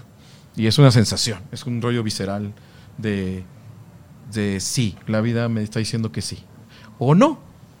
Y si tú te pones loco y te enojas, pues a lo mejor bloqueas que eso pase algún día. A lo mejor te insultas a la persona o tuiteas algo ahí raro o si te pones loco, pues ya, ya lo arruinaste, ¿no? Para a lo mejor ahorita lo que conviene es decir, ok, no hay bronca. Chido. O sea, que te vaya súper bien y a lo mejor en otro momento en la vida nos volvemos a... A encontrar. Nos vemos a Qué encontrar. chido. Me gusta mucho cómo abordas eh, este aprecio y valor por el tiempo. Se me hizo muy loco. En una, por ahí vi que dijiste nunca hay que forzar la máquina. Y se me hizo bien chistoso porque mi lema siempre fue vamos a forzar la máquina. Y esta antítesis de no, dale calma, dale tiempo, deja que madure, deja que crezca. Sí, yo soy, yo soy muy... ¿Cómo se puede decir eso? Para que no suene como huevón. Pacífico. Soy autoindulgente, soy muy como sibarita, soy como muy de, mis tiempos, soy de, de- de muchos ratos libres, soy de de repente de no hacer nada, este, y, mucha gente está todo el tiempo, trabaja lo más fuerte que puedas, haz lo más Sí, que sí, puedas. sí. Y yo entiendo, sí, am, pero eh, lo que te decía hace rato que estábamos haciendo el café, estos espacios de nada me ayudan mucho cuando vuelvo al, al trabajo. Cuando lo, re- lo retomo, lo retomo como con felicidad, con, con, con fuerzas, con, con nuevas ideas que adquirí en estos tratos de ocio. Porque mi ocio pues, es ver películas o es, Es justo lo que te iba a preguntar. leer algunas O cosas. sea, ¿te concedes el no hacer nada realmente? ¿Cómo es un día o un fin de semana o una semana tuya? O sea, que, Sí, hay veces que no hago nada, pero nada de nada. O sea, aparentemente no estoy haciendo nada, pero estoy, por ejemplo, viendo tenis, ¿no? Y Entonces estoy viendo ¿Y a... a poco de ahí sale una idea? Al menos salen ideas de cómo vivir, ¿no? O sea, ves a Medvedev contra Zverev y alguien dice, pues, ¿qué estás haciendo? Estás haciendo nada. Y, y- y tú estás viendo, claro que estoy viendo cómo Medvedev nunca pierde el temple. O sea, te das cuenta cómo nunca se enoja y está perdiendo, lleva un set a 0, 2-0 en el segundo set y no se enoja. O sea, le, le encuentras la filosofía Y estoy tratando a- siempre de ver a otros humanos. Me encantan los seres humanos. Me encanta observar personas. Qué chido, En deportes, en artes, cómo reaccionan, cómo se comportan, este, cómo alguien puede ser un absoluto así asshole total, pero también al mismo tiempo un genio y cómo están separadas esas dos cosas. Me encanta ver documentales de repente de gente como eran terriblemente viciosos y, y tuvieron etapas de cero creatividad y meses de adicción y- y hicieron dis- discos de los más fantásticos discos que se han hecho en la historia, ¿no? Entonces dices, a ver, ¿qué sí, que no? ¿Qué me interesa, qué no me interesa? ¿Hasta dónde este rollo de sí trabajar todo el tiempo o no trabajar todo el tiempo? ¿Hasta dónde es un asunto de decir, um, voy a aprender a gozar la vida, eh, a separar mis momentos de trabajo de mis momentos Claro. de ocio, a no enloquecer y volverme un workaholic que, que- que me aleje de mis amigos y de mi familia y que después ellos eran lo que me daba la inspiración y ahora ya no los tengo porque trabajé un chorro, ¿no?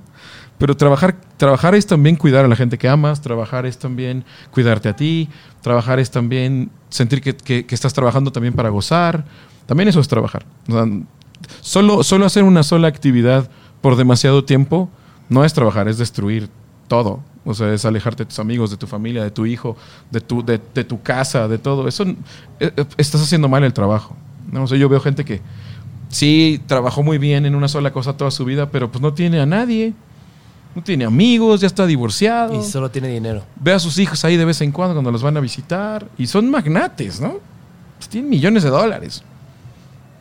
Pero no trabajaron bien. No trabajaron bien. Trabajar es buscar el éxito, como decías hace un rato. Buscar la felicidad.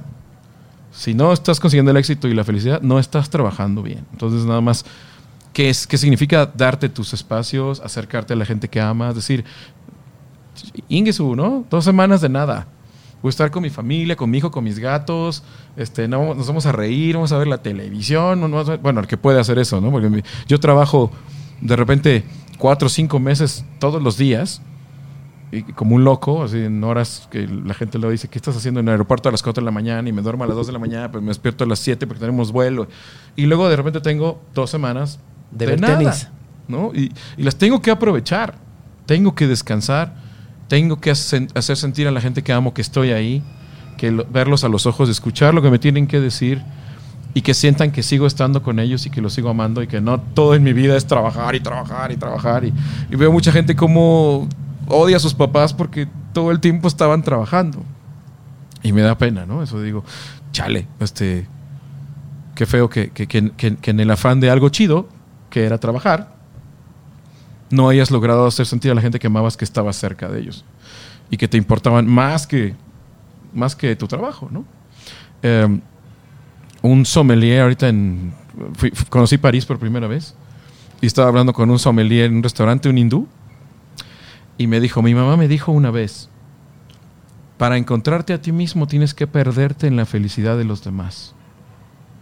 Por eso me gusta mucho este trabajo. Y yo dije, damn, o sea, that's deep, o sea, porque es muy fuerte, sí, es muy fuerte, es como, si te, si te- si te ocupas solo de ti todo el tiempo, lo más probable es que no llegues a ningún lado. Te tienes que ocupar de los demás. Y, y es como va en contra de mucho lo que te dicen ahora, de no, preocúpate por ti, amate a ti mismo, pon tu felicidad por encima de lo de los demás. No estoy seguro, güey. No estoy seguro. O sea, ahora tengo más dudas que antes.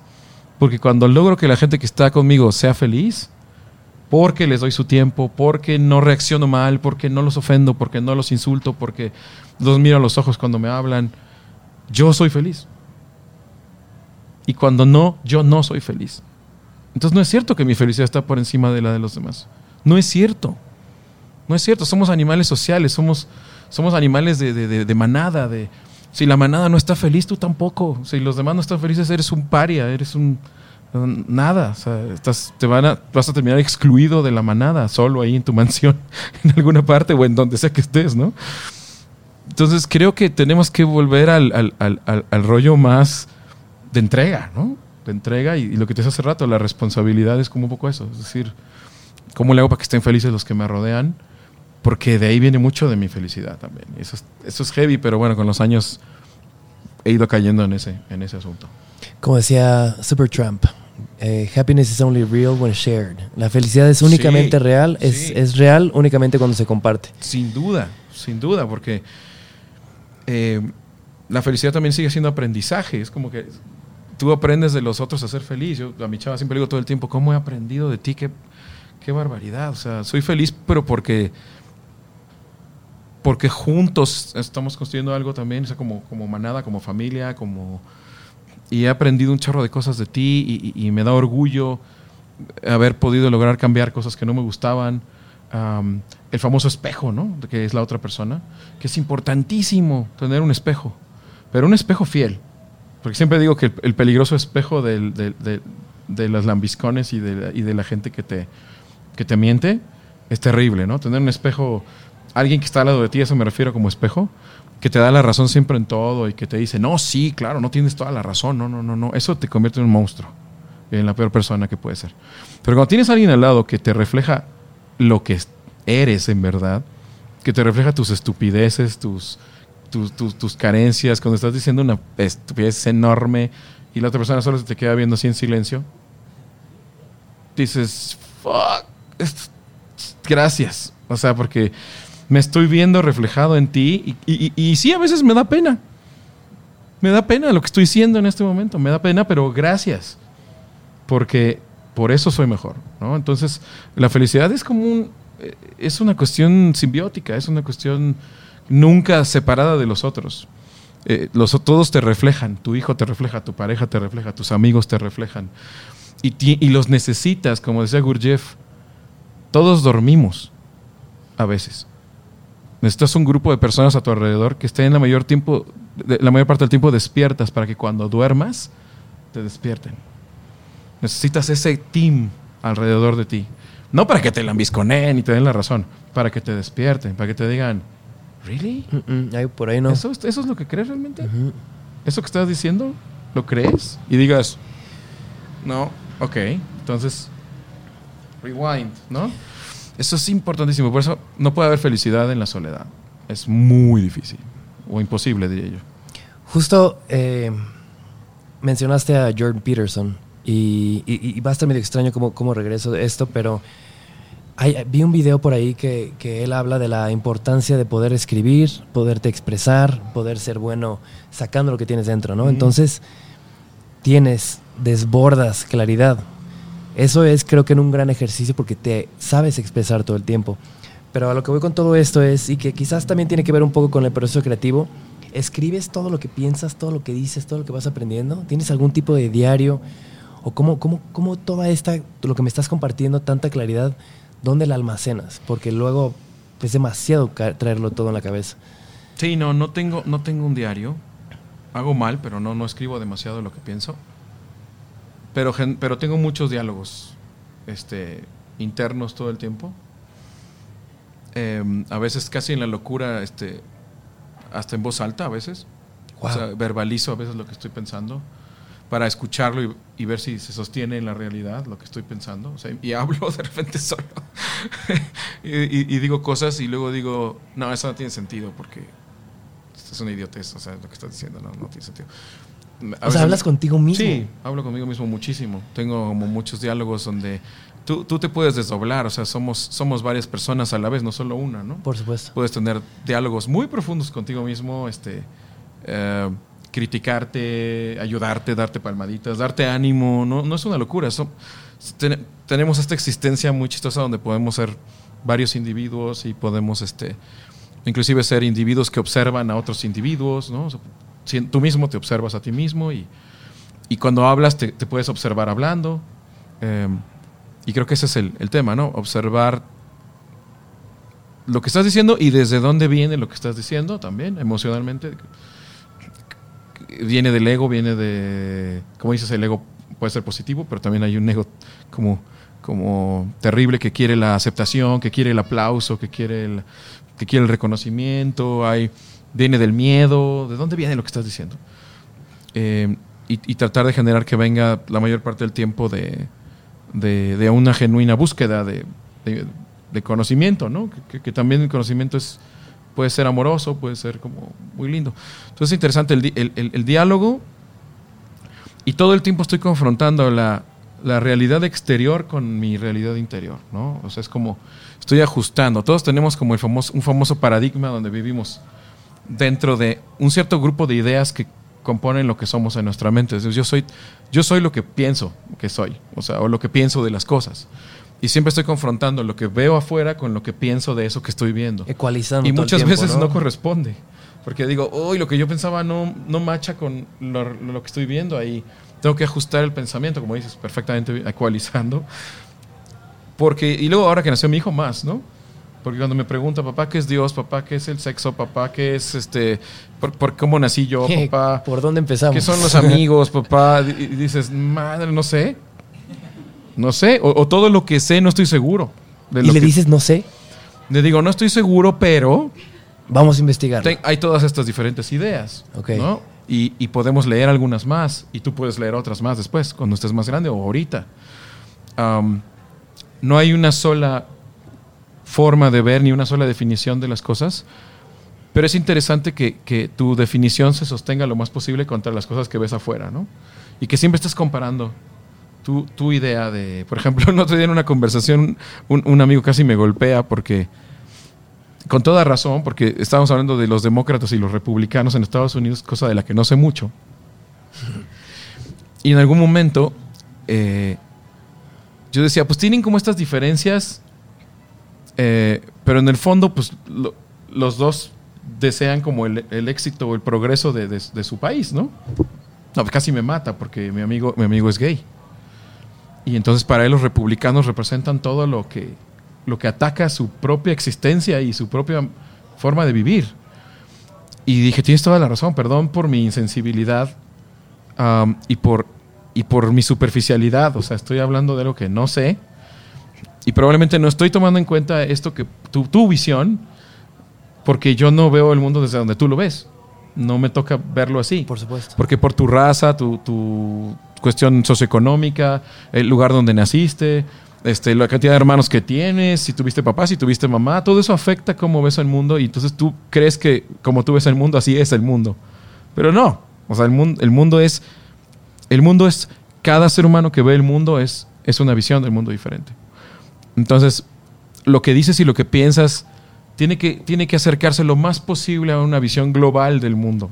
¿no? Algo que si tú dices, el que está al lado no se va a ofender o no, o no te va a querer pegar en la cabeza porque lo estás insultando con tu visión del mundo. Claro, es casi imposible lograr que tu visión sea universal, porque pues esa es la visión divina, ¿no? El que, el que ve todo. Tú no lo puedes ver todo. Siempre tienes un, limitada tu, tu visión supuesto. Pero que al menos a la gente que te rodea y, y- y en el lugar donde vives, pues no generar odio, este, enojo en los demás con, con tu visión del mundo. Eso significa como ser empático, ¿no? O sea, ser empático con cómo Claro, tú ves el ponerte mundo. en los zapatos de los demás. Y a veces se te va, se te va y Claro. dices cosas que, que insultan, ofenden o, o hacen que alguien piense que eres un insensible, que no, que no ve la realidad de, de lo que otros están viviendo, ¿no? Entonces, eso, todo eso, lo- todo el tiempo estoy pensando en eso, es como, es, es interesante. Qué loco. Porque ahora me pregunto si todos estos cuestionamientos que tienes de la vida, de las personas, de las sociedades, de este análisis que tienes, ¿encuentras la manera de transformarlo en música? ¿O, te, o sientes que te quedas corto y te gustaría contarlo más? Me encanta, seguro has de estar... O sea, tú como eres muy de, de música y sonido, Sí, esto lo cantaba mi mamá además. ¿qué rola Este, es? eh, ¿qué- ¿Quién cantaba esto? A ver, déjame ver. Se la cantaba. Ahorita te digo cuál es. Creo que la cantaba Rocío Durcal, si no me equivoco. Y era la artista favorita de mi madre que acaba de fallecer hace muy poco. Este.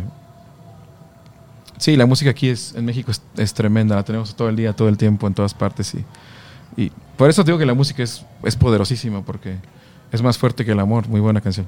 Este te, te remonta a tus momentos de tu, de tu infancia, de tu niñez, de, de- de- de momentos que viviste antes. La Por música es poderosísima. Sí, sí, sí. Pero sí. Escuchando Sin Bandera me acordé de una exnovia que ni me acordaba que había tenido. Ojalá que bien. No, Ojalá pero digo, fue, fue secundaria, me parece. Sí, por supuesto, pero lloramos. Sí, qué chido, qué chido.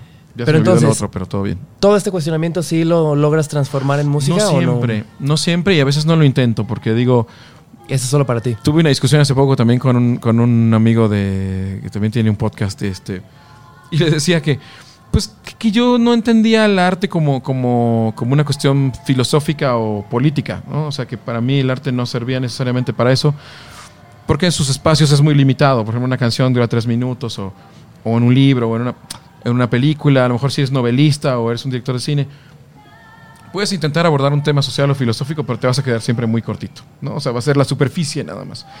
Entonces le digo, yo quien creo, a quien creo que más beneficia el, el arte social es al artista, más que a la sociedad. O sea, la sociedad escucha la canción que dice no al poder y que no nos maltraten y no a la pobreza y no a la destrucción ecológica del mundo, pero no estás cambiando nada de la realidad.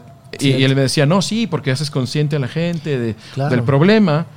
Y yo le decía, no sé, Pero un tipo Imagine de John Lennon, el movimiento que está causó, pues es un movimiento muy bonito de gente que pide amor. pero no sientes que movió un poquito la brújula a no solo generar un poquito más conciencia de que lo que estaba pasando en Vietnam estaba mal, Eh, no. No, no lo siento. O sea, siento que siempre ante grandes males hay artistas que hablan de esos grandes males y luego vienen transformaciones políticas de gente que escribe al respecto y, y- y chavos que se involucran en la política y que, y que y filósofos que escriben cosas muy importantes y trascendentes. Y el artista es más como un narrador de lo que está pasando. Está contando lo que está pasando, pero no lo está transformando a nivel social. O sea, me parece que es muy bonito pensarlo, pero en la realidad no lo veo así. O sea, yo no lo veo así. Obviamente mucha gente me odia por eso, ¿no?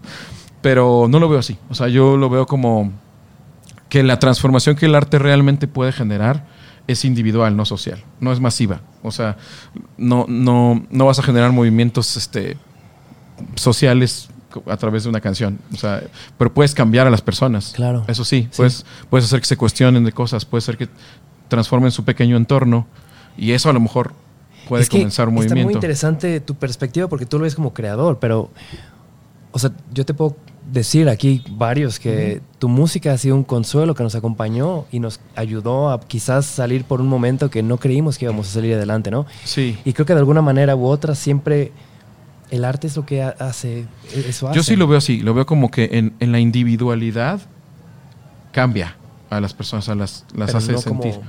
A nivel social, este, creo que hay cosas mucho más importantes y trascendentes como, pues no sé, la misma política en sí misma, la sociología, la antropología, la filosofía, la, gente que realmente tiene ideas que aportan a cómo, cómo puede ser distinto lo que no nos está gustando hoy.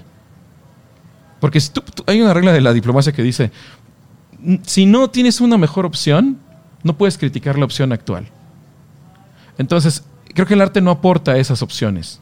Solamente habla de lo feo que está el momento que estás viviendo, pero no plantea cómo puede ser mejor el momento. Porque no llega tan profundo. O sea, no, no te dice, oye, ¿qué tal si en vez de esto hacemos esto? ¿Qué tal si en vez de este sistema económico que te molesta tanto y te, y te frustra tanto y dices que guácatelas?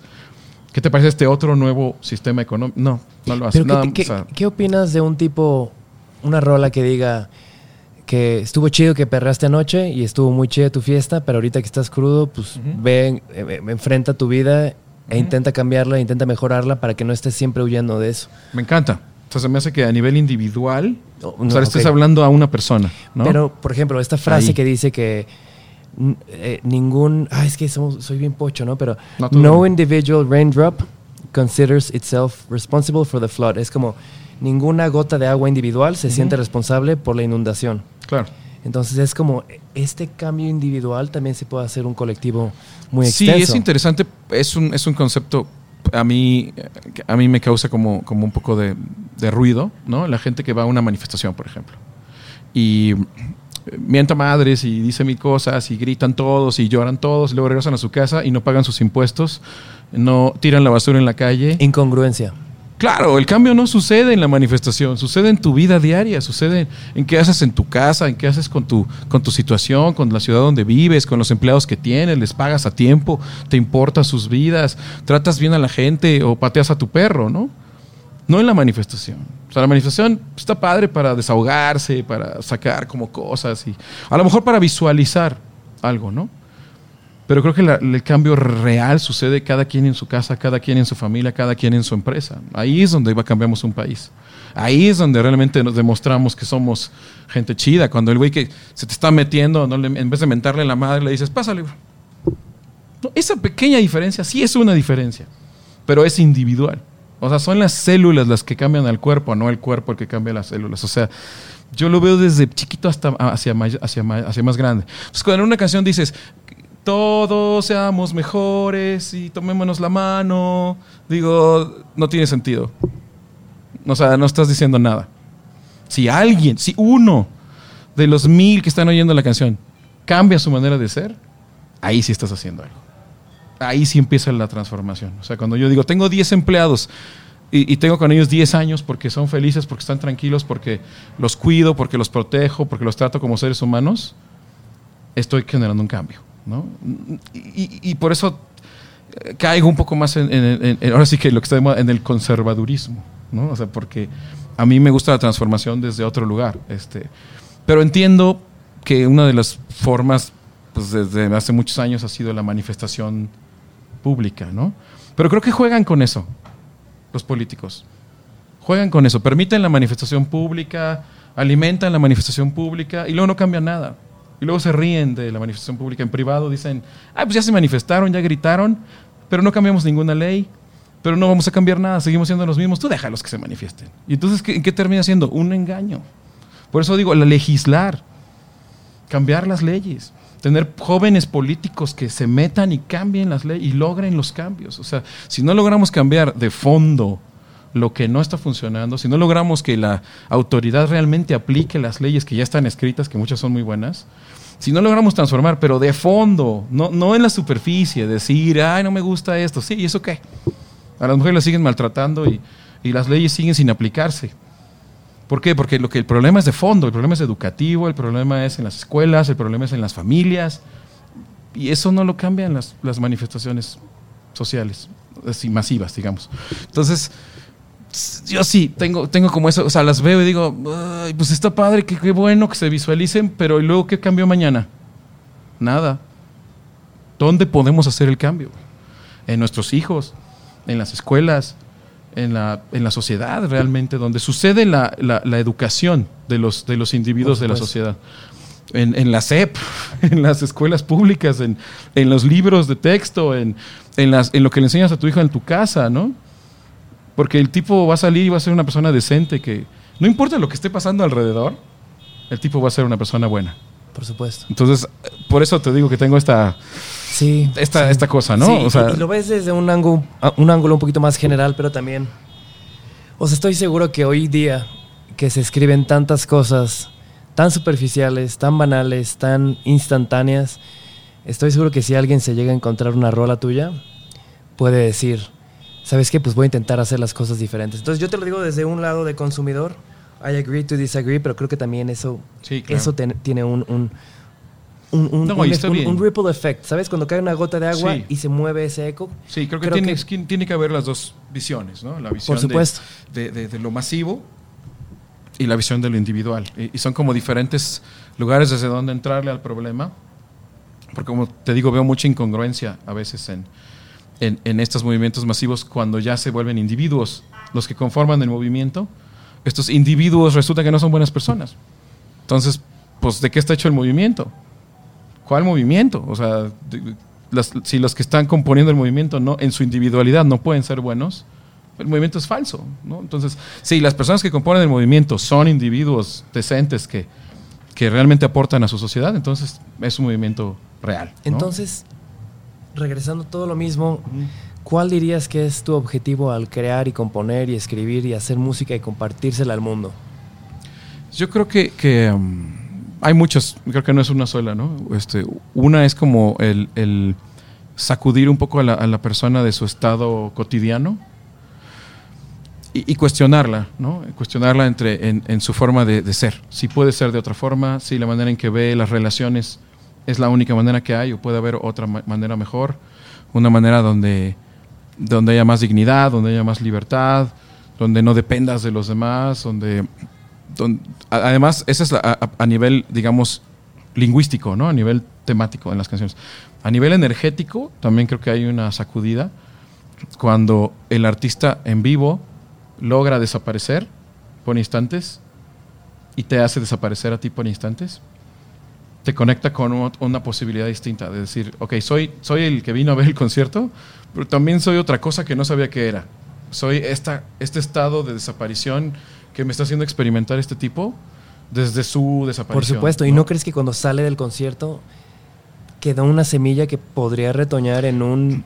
Ya dependerá de cada quien. Por Sí. supuesto. Sí, definitivamente es una semilla plantada. eh, que creo que, que es, que es más subliminal que literal. O sea, si eres demasiado literal, esa misma literalidad arruina el- el- la semilla. Tiene que ser subliminal, tiene que ser a través de un estado de energía, no necesariamente de las palabras que está diciendo la rola, sino de la energía con la que esas palabras van. Es lo que hace que digas, wow, me siento distinto, ¿no? Y, y a lo mejor aspiro a volver a sentir eso o a generar en otros esa misma sensación. Pero es, yo lo veo como algo abstracto, como algo energético, más que como algo literal, ¿no? Pero está súper cool, es súper divertido el arte. Cada artista tiene una misión diferente con su arte. Hay unos que quieren, como dices, concientizar, hay unos que quieren este, sacudir y que la gente se enoje y salga a la calle, hay unos que quieren simplemente que la gente se divierta, este, y- y cada artista pues, tiene su, su misión diferente, ¿no? Qué loco. Pues hermano, para cerrar, Gracias. este digo, te había traído un chorro de mezcalitos que Ándale, ni nos papá. echamos. ¿Jalas uno antes de irnos? Sí. Pero a ver, ¿cuál, cuál será el bueno? ¿Cuál te gusta? Todos se ven buenos. No, un terco. Vamos a sacar la crema de la crema. Eso. Para cerrar, me gustaría abordar mucho este, esta como filosofía que tienes de... Me gusta mucho cómo abordas el tiempo, la madurez. O sea, definitivamente... A ver. Es que tiene que ser muy fancy esto. Uf. Te tiene que traer crema, ¿no? Eso. ¿Cómo abordas el tiempo desde un lado y en una época donde todo parecería que tiene que ser instantáneo? Digo, ya, ya lo abordamos un poquito, pero me gusta cómo, cómo, cómo le tienes tanta fe, saludcita, primero que nada. hermano. Muchas gracias por venir, hermano. Gracias. Pero ¿cómo abordas esta idea de que las cosas con el tiempo se hacen más bonitas? Y también esta idea de que, pues el que ahora hace espadas en Japón y es el máster, empezó quizás haciendo dagas. Me gusta mucho porque creo que sí es algo que, como lo platicamos, ¿no? Las redes sociales, sale una nueva, se muere, sale una nueva y se muere. Entonces, crear algo que perdure y que te pueda acompañar a lo largo de tu vida. Entonces, me gusta mucho cómo, cómo este discurso Gracias, dijo. Pues yo creo que lo te que. quemó, ¿verdad? Estaba buenísimo. Lo que pones afuera em, te puede hacer como conocido o famoso. Está, está, está- Patea. está bueno. Pero lo que haces por, por amor y con una continuidad en búsqueda de poderlo, como te decía hace un rato, masterizar, eso se queda contigo.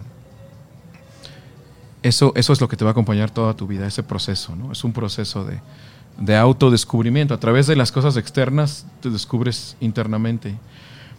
Cuando estás buscando como impactar, ¿no? El tipo de producto que generas es- no es un proceso.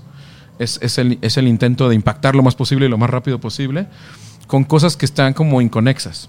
O sea, tú puedes presentar algo que impacte y luego la semana que entra otra cosa que impacte que no tiene nada que ver con la cosa anterior. No, no, hay, un, no hay un ente que va creciendo y se va desarrollando, que es tu, tu oficio o tu búsqueda espiritual. Entonces, siempre, siempre estoy pensando, eh, en casa también pensamos mucho en la muerte, ¿no? Es como nuestra, nuestra idea de todas las cosas es que, que tener muy presente la muerte como, como, como una característica de este proceso de vida. Vivir es morir, es como parte de la vida, ¿no? Entonces, agregarle este elemento del fin y de tener presente todo el tiempo el fin, a nosotros al menos nos ha ayudado a buscar cierta excelencia, como en, en cómo vivo cada momento, porque al final sé cuál es el desenlace. ¿no? El desenlace es, Sé a dónde voy a llegar. sí, y, y voy a tal vez a trascender o simplemente, al que no lo crea así, a morir, a desaparecer. ¿no? ¿Qué, puedo, ¿Qué puedo hacer mientras tengo esta vida? Pensando que no soy eterno, que eso es muy peligroso. Como te digo, hace rato te decía que el ser humano a veces se le olvidan cosas súper importantes. Estamos programados para no pensar en la muerte, ¿no? Porque si no viviríamos angustiados. Pero hay una manera de pensar en la muerte que, que- que es que genera felicidad. La nostalgia es la presencia de la muerte. Cuando, cuando te asientas, cuando te relajas y dejas de estar divertido y, y, y súper así, no, ah, estoy súper entretenido con la vida, te sientas a, a nada y te da nostalgia porque aparece la muerte. Aparece como, oh, al final todos nos vamos a morir. Y cuando estoy cometiendo una estupidez o estoy muy preocupado por las cosas que me van a pasar o el éxito que no estoy teniendo o lo que sea, mi chava siempre me dice, acuérdate que todos nos vamos a morir. Esa es como la frase. Ouch. Y es muy bonita. Es como, ay, qué chido, sí es cierto. Sí es cierto, güey. No es, tan importante, me lo estoy tomando muy en serio, estoy súper angustiado porque, ay, no me ama, no me quiere, nadie va, así. Güey, nos vamos a morir. O sea, disfruta, sonríe, sé feliz, pásatela bien. No te vas a llevar nada, es un cliché, pero es cierto. Entonces no destruyas el mundo, no destruyes, no, no acumules este, a lo loco, no le quitas a los demás para acumular tú, porque no te vas a llevar nada. Y luego encima de todo, le decía a mi manager el otro día, es que estoy muy preocupado porque no sé cómo hacer con el dinero que tengo, o lo que sea que acumule mientras estoy vivo, que le voy a dejar a mi hijo, o sea, cómo, cómo, cómo se lo voy a dejar de herencia, o, o- cómo le hago para que él tenga una vida mejor que la... Y entonces me decía, no, güey, no le dejes nada. y yo le decía, ¿cómo que no le dejes nada? No le dejes nada. O sea, le vas a dar educación, le vas a dar una escuela chida, él va a ver a través de ustedes cómo se puede ser. Ahora que él encuentre su propio camino y su vida. Si le das dinero, si le das, si le facilitas todo, lo vas a arruinar. No le des nada. Porque a él no le dieron nada, ¿verdad? O sea, cada, cada quien habla de su experiencia. Pero él logró amasar su propia fortuna a partir de lo que vio y aprendió en su casa y la, y la educación que le pudieron dar. Él le sufrió. Entonces, decir, está, está increíble como esta visión de, de, de, de- de qué se trata vivir, que no es acumular, ni es ni, ni siquiera para dejarle a tus hijos este, asegurada la vida, ¿no? Ojalá les pudiéramos dar educación, preparación, eh, un- una idea de que se puede ser feliz y luego suerte, ¿no? O sea, vas. Que al final no nos llevamos nada, no, no se trata de acumulación, no se trata de la ambición, se trata del- del gozo, de disfrutar la vida y que los demás la puedan disfrutar también. Entonces está bien chido, es como la muerte me encanta porque en, en los libros de samuráis la mencionan mucho que el, el samurái siempre está triste porque cuando está más feliz se pone triste. Eso dice, ¿no? El, el, el samurái que realmente ya entendió todo, cuando está feliz se pone triste. Wow. Porque en el momento más bonito aparece la muerte. El hecho de que eso hermoso que tienes ahí va a acabar, va a terminar. Entonces tu, tu felicidad siempre es una combinación de tristeza con alegría, de nostalgia, de, de- de- que, que es un estado precioso de, de- ser, ¿no? Donde no te engañas, que siempre vas a estar feliz. Donde no te aferras. Quiero seguir estando feliz siempre, por favor, no me quiten la felicidad. Donde no te dramatizas de más. Donde, ah, la vida es horrible y, voy a- y- y esto es una, es una basura. O sea, no, no, no vas a ninguno de esos extremos porque dices, güey, disfruta mientras puedas y después lo vas a perder todo. Entonces, me encanta esa visión. Creo que, creo que así vivimos. Es el secreto. En la casa vivimos así, al menos mi chava y yo. India sí lo verá también, ¿no? Mi hijo, este, que vivimos en, en presencia de la muerte todo el tiempo. eh, nos interesa como esa, esa, esa idea del, del fin de los ciclos. eh, y, que, y que tener presente el fin del ciclo te ayuda a vivir el ciclo mejor que si no lo tienes presente. Porque el otro día en la escuela una maestra decía, ¿a qué se debe como la destrucción de las selvas y los bosques y todo? Bueno, sí, a la ambición desmedida. Por una falta de, yo le decía, como de una visión de, de- la muerte. ¿no? O sea, piensan que son eternos y vives como si fueras eterno, destruyendo, quitándole a los demás, quemando todo y diciendo, quiero ser millonario, acumular más, tener más billones en el banco. Güey, ¿para qué? O sea, ¿cuál es el fin? O sea, está, ya enloqueciste, perdiste contacto con, con la realidad y con, y con lo que va a ser tu desenlace, que es la muerte, ¿no? Cuando pierdes contacto con ese desenlace, enloqueces y te vuelves un acumulador, un acumulador asustado, desesperado por acumular, por aferrarse a la felicidad y, y tener más y no perder y, y quitarle a todos y porque tienes miedo, porque no, porque no estás en paz con la muerte. Es, es muy importante estar en paz con la muerte, ¿no? Como podamos. Cada quien a su manera, cada quien desde su lugar, entenderlo y aceptarlo. Este, duele, es, es, es, es, es fuerte, es algo de lo que no queremos hablar, de lo que una vez más queremos escapar, siempre huir de ese pensamiento. Pero es uno más de los, de los demonios que no queremos ver, ¿no? El más grande de todos, porque todos lo tenemos, nacemos con él Es lo que más en común tenemos todos. Sí, ¿no? nacemos con la muerte sembrada en nosotros, ¿no? Entonces, es decir, bueno, si esto está en mí desde que nací, ¿por qué no me pongo en contacto con esto? Que es mi fin. Wow. Así como mi chava dice que una vez se cortó un dedo y gritó, es mi fin. Bueno, pues así. Tienes que estar en contacto con tu fin. ¿no? ¿Cuál, cuál va a ser mi fin? Pues este. Ahora que, que hay gente que quiere que, que no haya muerte, ¿no has escuchado de los avances científicos para que la gente ya no se muera? ¿no? no, no, inclusive regeneración celular Ah, cierto. que Sí, hace sí, que ya no te mueras. No hay quien esté en la búsqueda y dicen que no estamos muy lejos de no, no nada más retrasar la, la- la muerte, sino inclusive Vivir para siempre. Es la locura eh, extrema. Esa es la absoluta locura. O sea, el tipo que no se quiere morir tanto que invierte todos sus millones de dólares en encontrar la manera en que no te mueras. Esa es la locura extrema, la máxima locura. Estamos diseñados para morir. La vida tiene sentido porque vamos a morir. O sea, un éxito, un, un- un fracaso, un amor, un hijo, tienen sentido porque vamos a morir. Si no nos muriéramos, todo se volvería absurdo, ridículo, sería ocioso. O sea, como, ah, pues sí, triunfé, pero pues qué importa, no, no voy a vivir para siempre, no voy a morir.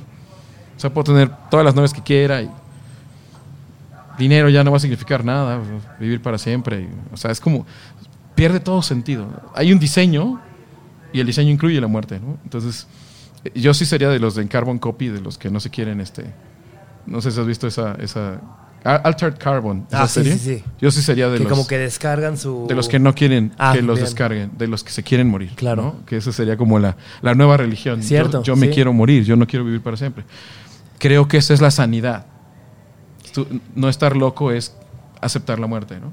Es- eso es la sanidad. Sí, con este closure me recordaste mucho esta rola, el baile, ¿cómo se llama? Eh, Bailar. bailar. Sí. Sí. No es romántica, es... O No. sea, sí es romántica claramente, pero también es como... Súper esto. triste. Es Súper esto, ¿no? triste. Sí, es decir, ya sé que me voy a morir y está bien padre haber bailado contigo este, este baile, ¿no? Esta vida es el baile. Y a lo mejor en otra vida nos encontramos otra vez y te vuelvo a pedir que bailemos, ¿no? No sé si existe otra vida, no sé si existe otro, otra existencia. Pero tengo varias canciones este, que hablan de la muerte. Inclusive mi disco nuevo tengo una que se llama Morir. ¿En el que, 2021? En el, en el 45 RPM Ajá. que habla de, de- de- de- de eso, de lo maravilloso. Dice si, eh, dice si vivir contigo ha hecho que valga la pena morir. Ah, sí, por ¿no? supuesto Esa es la que lo frase escuché, de la canción. Y está bien padre porque es como, si, solo, si tengo esta vida y al final se va a acabar, Sí. pues, pues busquemos gente chida con quien vivirla, busquemos con quien compartir esta existencia. Esto es como un, es como un teatrito. Digo, ya sé que me estoy echando un choro muy largo, pero yo lo veo como un, teatro, como un holograma una existencia que tenemos. Nos ponen aquí, nacemos, como les decía hace rato, de una señora, nacemos dos de una señora, así de, ay, ya nací. Y, tenemos, y ahora vamos a experimentar vi- la vida. Tratemos de vivirla con gente que esté chida. Eso es lo único que, que puedo decir.